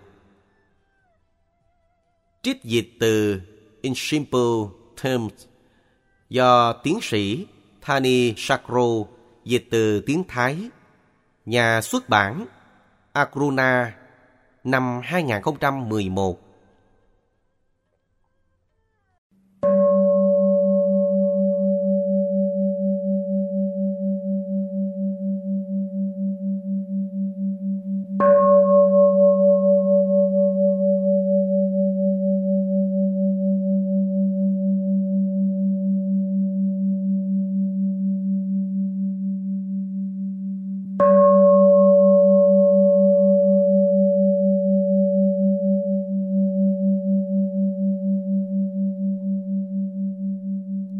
Hành đi Ajan Raja Saru Ajan Raja Saru thọ giới tỳ kheo với ngài Ajan Cha năm 1980. Từ năm 1997 đến năm 2002, ông làm trụ trì chùa Park Nanachat, một tu viện quốc tế theo truyền thống tu trong rừng của Thái Lan. Hiện ông đang sống ẩn cư tại trung tâm Thái Lan. Dầu bạn đang tu tập thiền hay tập đi xe đạp, thiền sư Raja Saro nói rằng vấn đề không phải là bạn tập giỏi thế nào hay đi được bao xa. Vấn đề đơn giản nằm ở chỗ là bạn đã làm với tấm lòng chân thật và nỗ lực truyền miên. Theo tôi nghĩ, hầu hết những lời dạy của Ngài Ajahn Chah không phải là sâu xa lắm đâu. Trong đó không có những điều mà bạn chưa từng nghe qua. Đến nỗi bạn sẽ kêu lên, ấy già giáo lý Phật giáo nguyên thủy trong rừng thiền. Nếu không đến đây, hẳn là tôi sẽ chẳng bao giờ có cơ hội được khai thị như thế này đây. Hay, thật là những điều khai mở Pháp chưa từng nghe thấy. Thay vào đó, mỗi lời Ngài dạy đều quen thuộc Dường như ta được nghe lời dạy này lần đầu tiên, nhưng đồng thời chúng không phải là những thông tin mới mẻ mà ta cần tra từ điển mới hiểu. Ngài luôn có khả năng diễn tả bằng những từ ngữ đơn giản mà thân thuộc vì mối liên hệ, vì cảm giác tận tụy, tin cậy mà ta có thể cảm nhận được từ Ngài. Như thế là Ngài có khả năng tạo ra một môi trường học tập cho chúng ta qua mẫu mực, sự có mặt và uy lực của Ngài. Chúng tôi cảm thấy có sự ham muốn. Chanda thực tập mãnh liệt. Tôi không biết có nhiều người quen thuộc với thuật ngữ này không, nhưng đó là một từ rất quan trọng, cần thấu đáo nghĩa của nó. Ở phương Tây, khi Phật giáo được giảng thuyết ở đó, thường dẫn đến sự hiểu lầm, sự khổ là do tham ái, nên bạn không được tham muốn bất cứ thứ gì. Thật ra, Đức Phật đã giảng về hai loại ái. Ái dục do suy mê, ảo tưởng, được gọi là tan nha, và dục do trí tuệ, hiểu biết, được gọi là Thamma Chanda, hay đơn giản hơn là Chanda. Thuật ngữ này có nhiều nghĩa, nhưng ở đây tôi dùng nó để chỉ cho lòng ham muốn có trí tuệ, hiểu biết và động lực chính đáng. Là điều mà Đức Phật đã nhấn mạnh là hoàn toàn cần thiết cho bất cứ sự tiến bộ nào trên con đường tám nhánh, tức bát thánh đạo. Khi chúng tôi tu học với Ngài Ajahn Chah tại chùa Papong, Ngài có thể tạo ra quanh Ngài và trong tâm các thiền sinh cái cảm giác chanda, ham muốn này. Chúng tôi phân biệt chanda khác với tanya là loại ham muốn bất thiện. Điều dễ nhận ra nhất là tanya chú trọng đến kết quả của hành động, trong khi chanda thì chú trọng đến chính hành động đó. Như thế, tanya muốn được có, muốn là, muốn trở thành, muốn loại bỏ, muốn tách rời khỏi cái gì đó. Còn Chanda muốn hành động. Tôi nhớ lại những ngày ấy sau buổi kinh chiều, Ajahn thường nói Đã đến giờ các con trở về thất để dồn sức nỗ lực. Ngài không nói, hãy về hành thiền đi. Vì thế, việc thực hành của chúng tôi được nhìn qua sự nỗ lực và việc dồn sức nỗ lực mới là điều quan trọng. Ý chí và sự quyết tâm muốn thực hành được gọi là chanda. Tôi rất ít khi dạy thiền ở phương Tây, nhưng ở Thái Lan, vấn đề chung của các thiền sinh cư sĩ là họ hành thiền để được bình an.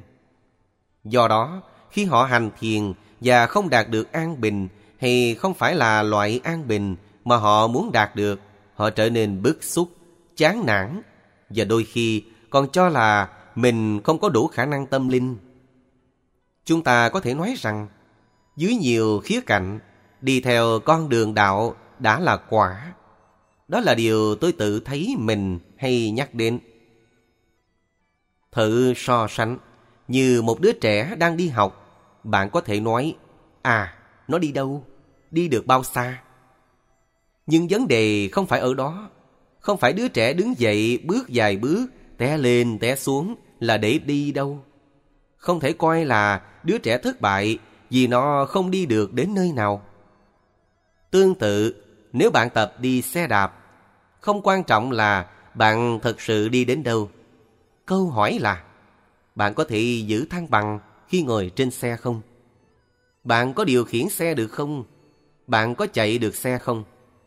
Cho nên mục tiêu của việc thực tập không phải là một nơi đến nhất định nào. Tôi nghĩ là chúng ta cũng cần nhìn việc hành thiền giống như thế. Ta nói, tại sao chúng ta phải khổ nhọc như vậy? Ta làm thế để làm người biết cách sử dụng nỗ lực của mình liên tục và đúng cách. Bất kể hoàn cảnh chung quanh như thế nào hay các chướng ngại ra sao, khả năng luôn cung ứng nỗ lực không mệt mỏi mới chính là mục tiêu. Nói thế, không có nghĩa là ta không màng đến việc đạt định, nhưng định tự nó sẽ đến, như là một hệ quả tất yếu của sự nỗ lực không ngừng nghỉ, chính đáng, hết lòng và trí tuệ này. Khi làm việc, một số người coi công việc của mình là sự áp đặt khốn khổ mà họ phải nghiến răng chịu đựng để được lãnh lương cuối tuần hay cuối tháng. Điều này đưa đến nhiều cái khổ ở nơi làm việc. Nếu công việc được coi như là một phương tiện đưa đến cứu cánh, thì nó dễ là nguyên nhân của việc làm cẩu thả hay ngay cả tham nhũng không liêm chính. Vì nếu bạn có thể tìm thấy một phương tiện dễ dàng hơn cho cùng một mục tiêu, thì tại sao không làm nhỉ? Nhưng nếu bạn chuyển tâm hướng đến chính công việc của mình, chứ không phải hướng đến việc chờ đợi được lợi lạc hay hạnh phúc sẽ đến ở tương lai do kết quả công việc đưa đến, điều đó không có nghĩa là bạn không được thưởng công. Bạn vẫn được lãnh lương. Nhưng trong tâm trí bạn không chỉ có nghĩ đến lương bổng. Thái độ của bạn đối với việc hành thiền cũng thế. Nó không còn là những lời ta thắng. Ôi, tôi đã hành thiền biết bao lâu rồi mà tôi vẫn chưa đạt được, chưa đến, chưa nhận thức rằng, dân dân. Vấn đề là, bạn có phải là người luôn cố gắng nỗ lực không ngừng? Bạn có tìm được niềm vui và hứng thú trong nỗ lực của mình? Đối với trẻ em, sự chọn lựa được coi là một loại mệnh lệnh đạo đức. Một đứa trẻ có thể nói một cách tự nhiên rằng Vì con thích, con sẽ làm Hay con không thích nên con không muốn làm Lớn lên, ta có thể tô điểm hay ngụy trang điều đó nhưng trên thực tế, đó cũng là lý lẽ của người lớn Có những thứ được ta ưa thích Và ta tìm kiếm lý do để giải thích tại sao ta thích chúng nhưng không đủ chân thật để nhận ra rằng cảm giác thích hay không thích xảy ra trước và lý luận đến sau. Một nhận xét rất đơn giản là có những thứ ta thích với thời gian sẽ là mối tai họa cho ta và cho người. Tương tự, có những thứ ta không thích nhưng với thời gian sẽ đem lại ích lợi và hạnh phúc. Do đó chúng ta không thể nghĩ rằng cảm giác thích hay không thích của ta là dấu hiệu đáng tin cậy hay đủ để ta bỏ thời gian làm điều gì đó hay kết nối với ai đó. Như thế, cái mà ta đã học được từ thiền là khả năng dừng lại quan sát, chứ không để những cảm giác thoáng qua của việc thích hay không thích dẫn dắt ta đi. Chúng ta học cách luôn nỗ lực. Theo Ngài Ajahn Chah, khi bạn cảm thấy phấn khích, siêng năng, bạn hành thiền. Và khi bạn cảm thấy lười biếng, bạn cũng hành thiền. Có nghĩa là bạn nhận thức được các cảm xúc này, nhưng bạn không để chúng ảnh hưởng đến nỗ lực của mình. Như đã nói ở trên, khả năng luôn nỗ lực phụ thuộc rất nhiều vào chanda. Khi bạn bắt đầu thời khóa thiền nào, điều quan trọng là nhận biết chanda không phải luôn có mặt. Ngay cả đối với các vị tu sĩ, những người đã nguyện hiến cả cuộc đời vào việc hành thiền, cảm nhận về chanda cũng trồi sụt. Nếu bạn thiếu cảm giác thích thú về chanda, sự hưng phấn và nhiệt tình để thực hành, thì việc hành thiền của bạn có thể nhanh chóng đi đến chỗ trì trệ hay thất bại. Như thế là bạn có vấn đề nghiêm trọng. Đó là lý do tại sao tôi nghĩ là nên xét lại mức độ hào hứng trước khi bắt đầu hành thiền. Nếu như không thấy hứng thú, bạn cần bỏ thời gian dung trồng cảm giác đó. Giấy khởi nó lên. Bạn càng thực hành theo cách này, bạn càng dễ dàng, càng nhạy bén trong việc dung trồng chanda. Cho đến khi việc đó trở thành như là tự động. Một trong những cách đơn giản nhất để làm điều này là quán chiếu trên hai đề mục. Thứ nhất là về khổ tiềm ẩn khi ta thiếu chánh niệm, an bình nội tại và trí tuệ. Chúng ta có thể dựa trên những biến cố trong cuộc đời hay trong những phạm vi nào đó đã khiến ta rất phiền não hay gây phiền não đến cho người khác. Để thấy rất rõ ràng hậu quả của chúng, như là việc thiếu chánh niệm, thức tỉnh nội tâm và tự tại. Chúng ta cũng có thể sử dụng trải nghiệm của người thân để thấy chúng ảnh hưởng đến ta như thế nào. Cách thứ hai là sử dụng tâm nghĩ suy để phản chiếu về tất cả những lợi ích của chánh niệm, sự an bình nội tại, trí tuệ và bi mẫn. Ta có thể nhớ nghĩ đến gương tu hành của các vị đại sư, các vị tăng ni lỗi lạc mà ta ngưỡng mộ ước ao sau có được sự bình an, tĩnh lặng, lòng từ bi và trí tuệ như họ. Ta có thể tự nhắc nhở mình rằng họ không sở hữu các đức tính này. Không phải sinh ra là họ đã có, mà những đức tính này hình thành nơi họ bằng sự nỗ lực tự thân và họ là biểu tượng cho những đức tính cao thượng đẹp đẽ. Họ là những biểu tượng thì chúng ta cũng có thể là những biểu tượng. Được sinh ra làm người, chúng ta có bên trong mình khả năng để phát triển mọi đức tính cao thượng và phải cố gắng để làm như thế. Có nhiều cách để quán chiếu về những bất lợi, khổ đau tiềm ẩn trong việc thiếu sự rèn luyện và phát triển tâm thức. Tương tự, ta cũng có thể phản quan về sự ích lợi, hoàn mỹ của tâm được rèn luyện và phát triển. Khi bạn càng thực hành, càng trở nên nhuần nhuyễn, thì quy trình phát triển càng nhanh chóng thành quả.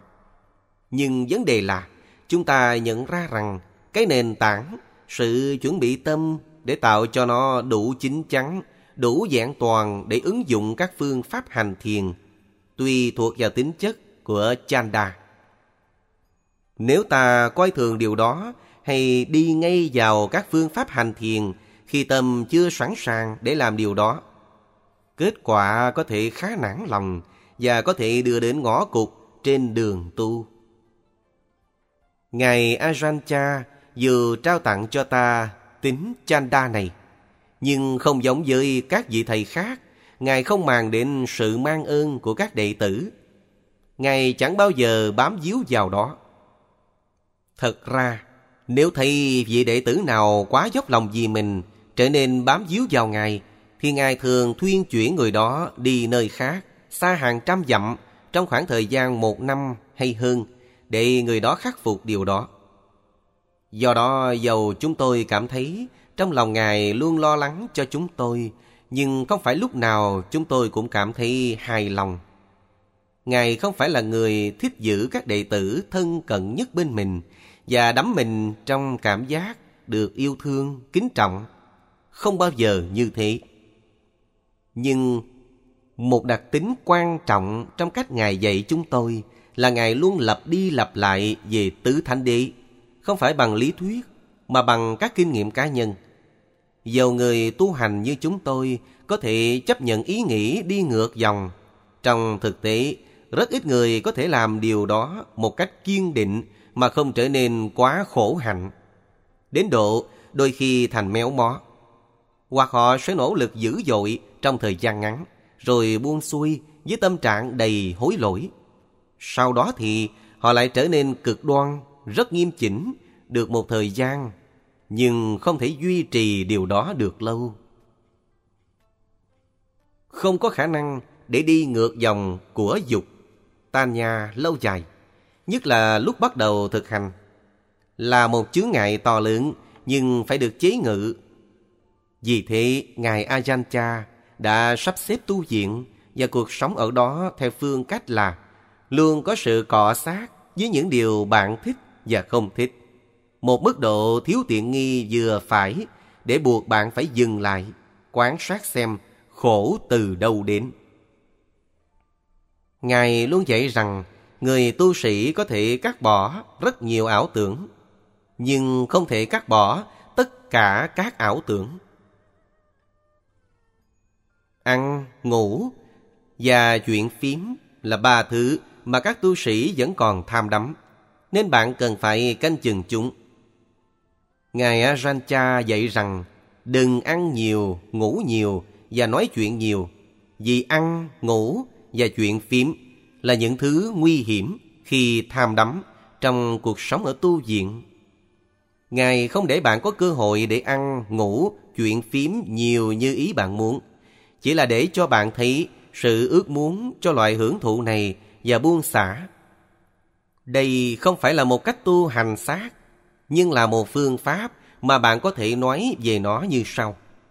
Dân, tôi có khổ, nhưng tại sao?